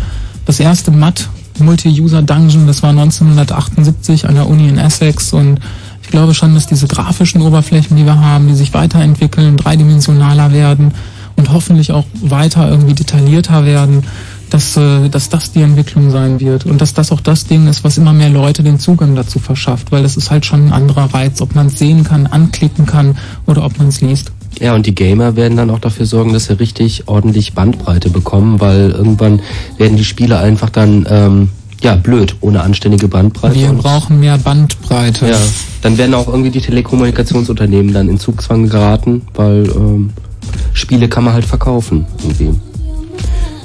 Und jetzt, wo wir eigentlich am Ende sind und wo alles vorbei wäre und wo wir gelächzt haben nach einer Frau, die Computerspielerin ist, da kommt sie und ruft an. Das ist die Tina. Hallo Tina. Hallo. Guten Abend. Hallo. Und der Ja. Jens kennt sie sogar. Bitte? Der Jens kennt sie sogar, sag ich. Ich glaube nicht. Na, vielleicht. Ich wollte nur mal auf jeden Fall was ähm, gegen dieses Vorteil sagen, dass Frauen nicht spielen. Das stimmt gar nicht. Entschuldigung. Nur sind, also, ich weiß nicht, also ich persönlich spiele eher Konsolenspiele. Also ich bin ein großer Fan von der äh, Dreamcast. Und, Was spielst du ähm, da so? Naja, also das von dir erwähnte Space Channel 5 spiele ich schon auch, aber es gibt auch ein sehr cooles Spiel, das heißt ähm, House of the Dead. Und das spielt man ähm, nicht mit so einer mit so einem normalen Spielpad, sondern Richtig mit einer Knarre auf den Bildschirm ballern, ne? richtig, genau, das ist super cool. sehr pädagogisch auch. Also sowas habe ich mich noch nicht getraut. Ja, also gerade nach Erfurt ist das sicherlich ein Beitrag zur aktiven Trauerarbeit. Genau, auf jeden Fall, das war Die Trauerrepublik. Genau. Und das spiele ich. Und eine Freundin von mir, Nika, die spielt auch ganz viel. Gerade spielt sie Mrs. Pac-Man, habe ich gehört. Das ist übrigens speziell für die Zielgruppe Frauen herausgebracht worden. Tut mir leid. Aber äh, das scheint ihr sehr viel Spaß zu machen. Cool. Und ich weiß nicht, viele Leute spielen. Ich kenne eine Frau, die spielt sehr gut Quake. Mhm. Also das ist alles ganz normal eigentlich. Ja, die, die Frau, die sehr gut Quake spielt, von der hört man äh, häufiger. Sehr witzig, Jens. Ja, ja, doch, nee, wirklich. Es gibt immer diese, also irgendwo kennt immer jemand jemand, aber man sieht so wenige davon, wenn es doch nur mehr wären. Ja. Naja. Na, Tina, vielleicht wenn war das man, jetzt ein wenn man so Plädoyer. spielt, dann, dann äh, kriegt man ja auch wieder für sehr wertvoll, was du so spielst und so. also, naja. Ach, Hauptsache wir spielen. Genau. Danke, Tina. und Spiele. Tue ich. Tina, mach's gut. Tschüss. Tschüss. Tschüss. Und um die Statistik noch ähm, vollständig zu machen, wir haben ja hier unseren Chat, über den das alles läuft. Und da stand gerade, dass äh, mittlerweile sich zehn Frauen gemeldet haben, die äh, nachweislich spielen. Nicht nur Channel 5 und nicht nur Adventures und nicht nur auf der Konsole. Mario. Organize. Ja, genau. Come together. So, ähm, im Grunde können wir uns an dieser Stelle auch äh, schon verabschieden. würde ich sagen, und noch ein paar Sachen durchgeben, mit denen wir uns verabschieden. Nämlich die E-Mail-Adresse, bei der man sich melden kann, wenn man zu dieser Sendung des Chaos Radios oder zu einer der nächsten oder einer der urvergangenen etwas beitragen möchte. Die E-Mail-Adresse dafür ist 74 orientiert sich an dieser Sendung, ist nämlich die Nummer 74. 74 als Zahl, also 74 at chaosradio.ccc.de. Internetseite ist demnach auch klar, www.chaosradio.ccc.de. Oder wenn man spitzfindig ist, kann man das www auch weglassen. so, das wär's. Und äh, im Chat kann man sich noch weiter unterhalten, wenn man möchte. Fahrt ihr jetzt eigentlich direkt zurück nach Köln? Klar. Klar. Mit dem Jet, oder? Ah, ja, ja, unser, unser eigenes Flugzeug vom Club. Das Ja, die benutzen wir. Chaos-Flugbereitschaft. Ja, kein Problem. Wir müssen nur aufpassen, dass wir nicht vorher ins Kino gehen. Ja, genau. Dann sonst haut das irgendwie wie mit den Freiflügen alles Das ist dann privat oder so. Ja, ja. Ja. Gut, damit würde ich sagen, schließen wir für heute Abend, denn es ist kurz vor eins. Wir geben ab an den Nightflight. Das war das Chaos Radio, der Blue Moon auf Fritz. Unsere Namen waren, vielleicht nochmal selber pronunziert, bitte. Jens. Und Mario. Und Max von Malotki. Und äh, man hört sich wieder nächsten Monat, den letzten Mittwoch im Monat. Da gibt's nämlich immer das Chaos Radio. Und äh, Thema steht eigentlich auch schon fest, oder? Habt ihr das schon? Wisst ihr das zufällig? Habt ihr das im Kopf? Ähm, das Thema nächsten Monat wird, glaube ich, äh, es, es geht um Wahrheit. Es geht um Wahrheit. Ja. Das ist auch schön offen. Äh, vielleicht ist es dann auch wirklich wahr, dass es um Wahrheit geht. Das Ganze auch für Fritz wieder und jetzt ab 1 Uhr den Night Flight. Und nur damit wir das nochmal honorieren, machen wir das jetzt auch die letzten drei Minuten und spielen nochmal Musik von LN, die uns hier die ganze Zeit unter unserem Talk mit einem DJ-Set begleitet hat. Der Night Flight kommt gleich mit Martin Petersdorf. Wir sagen Tschüss. Ciao. Thank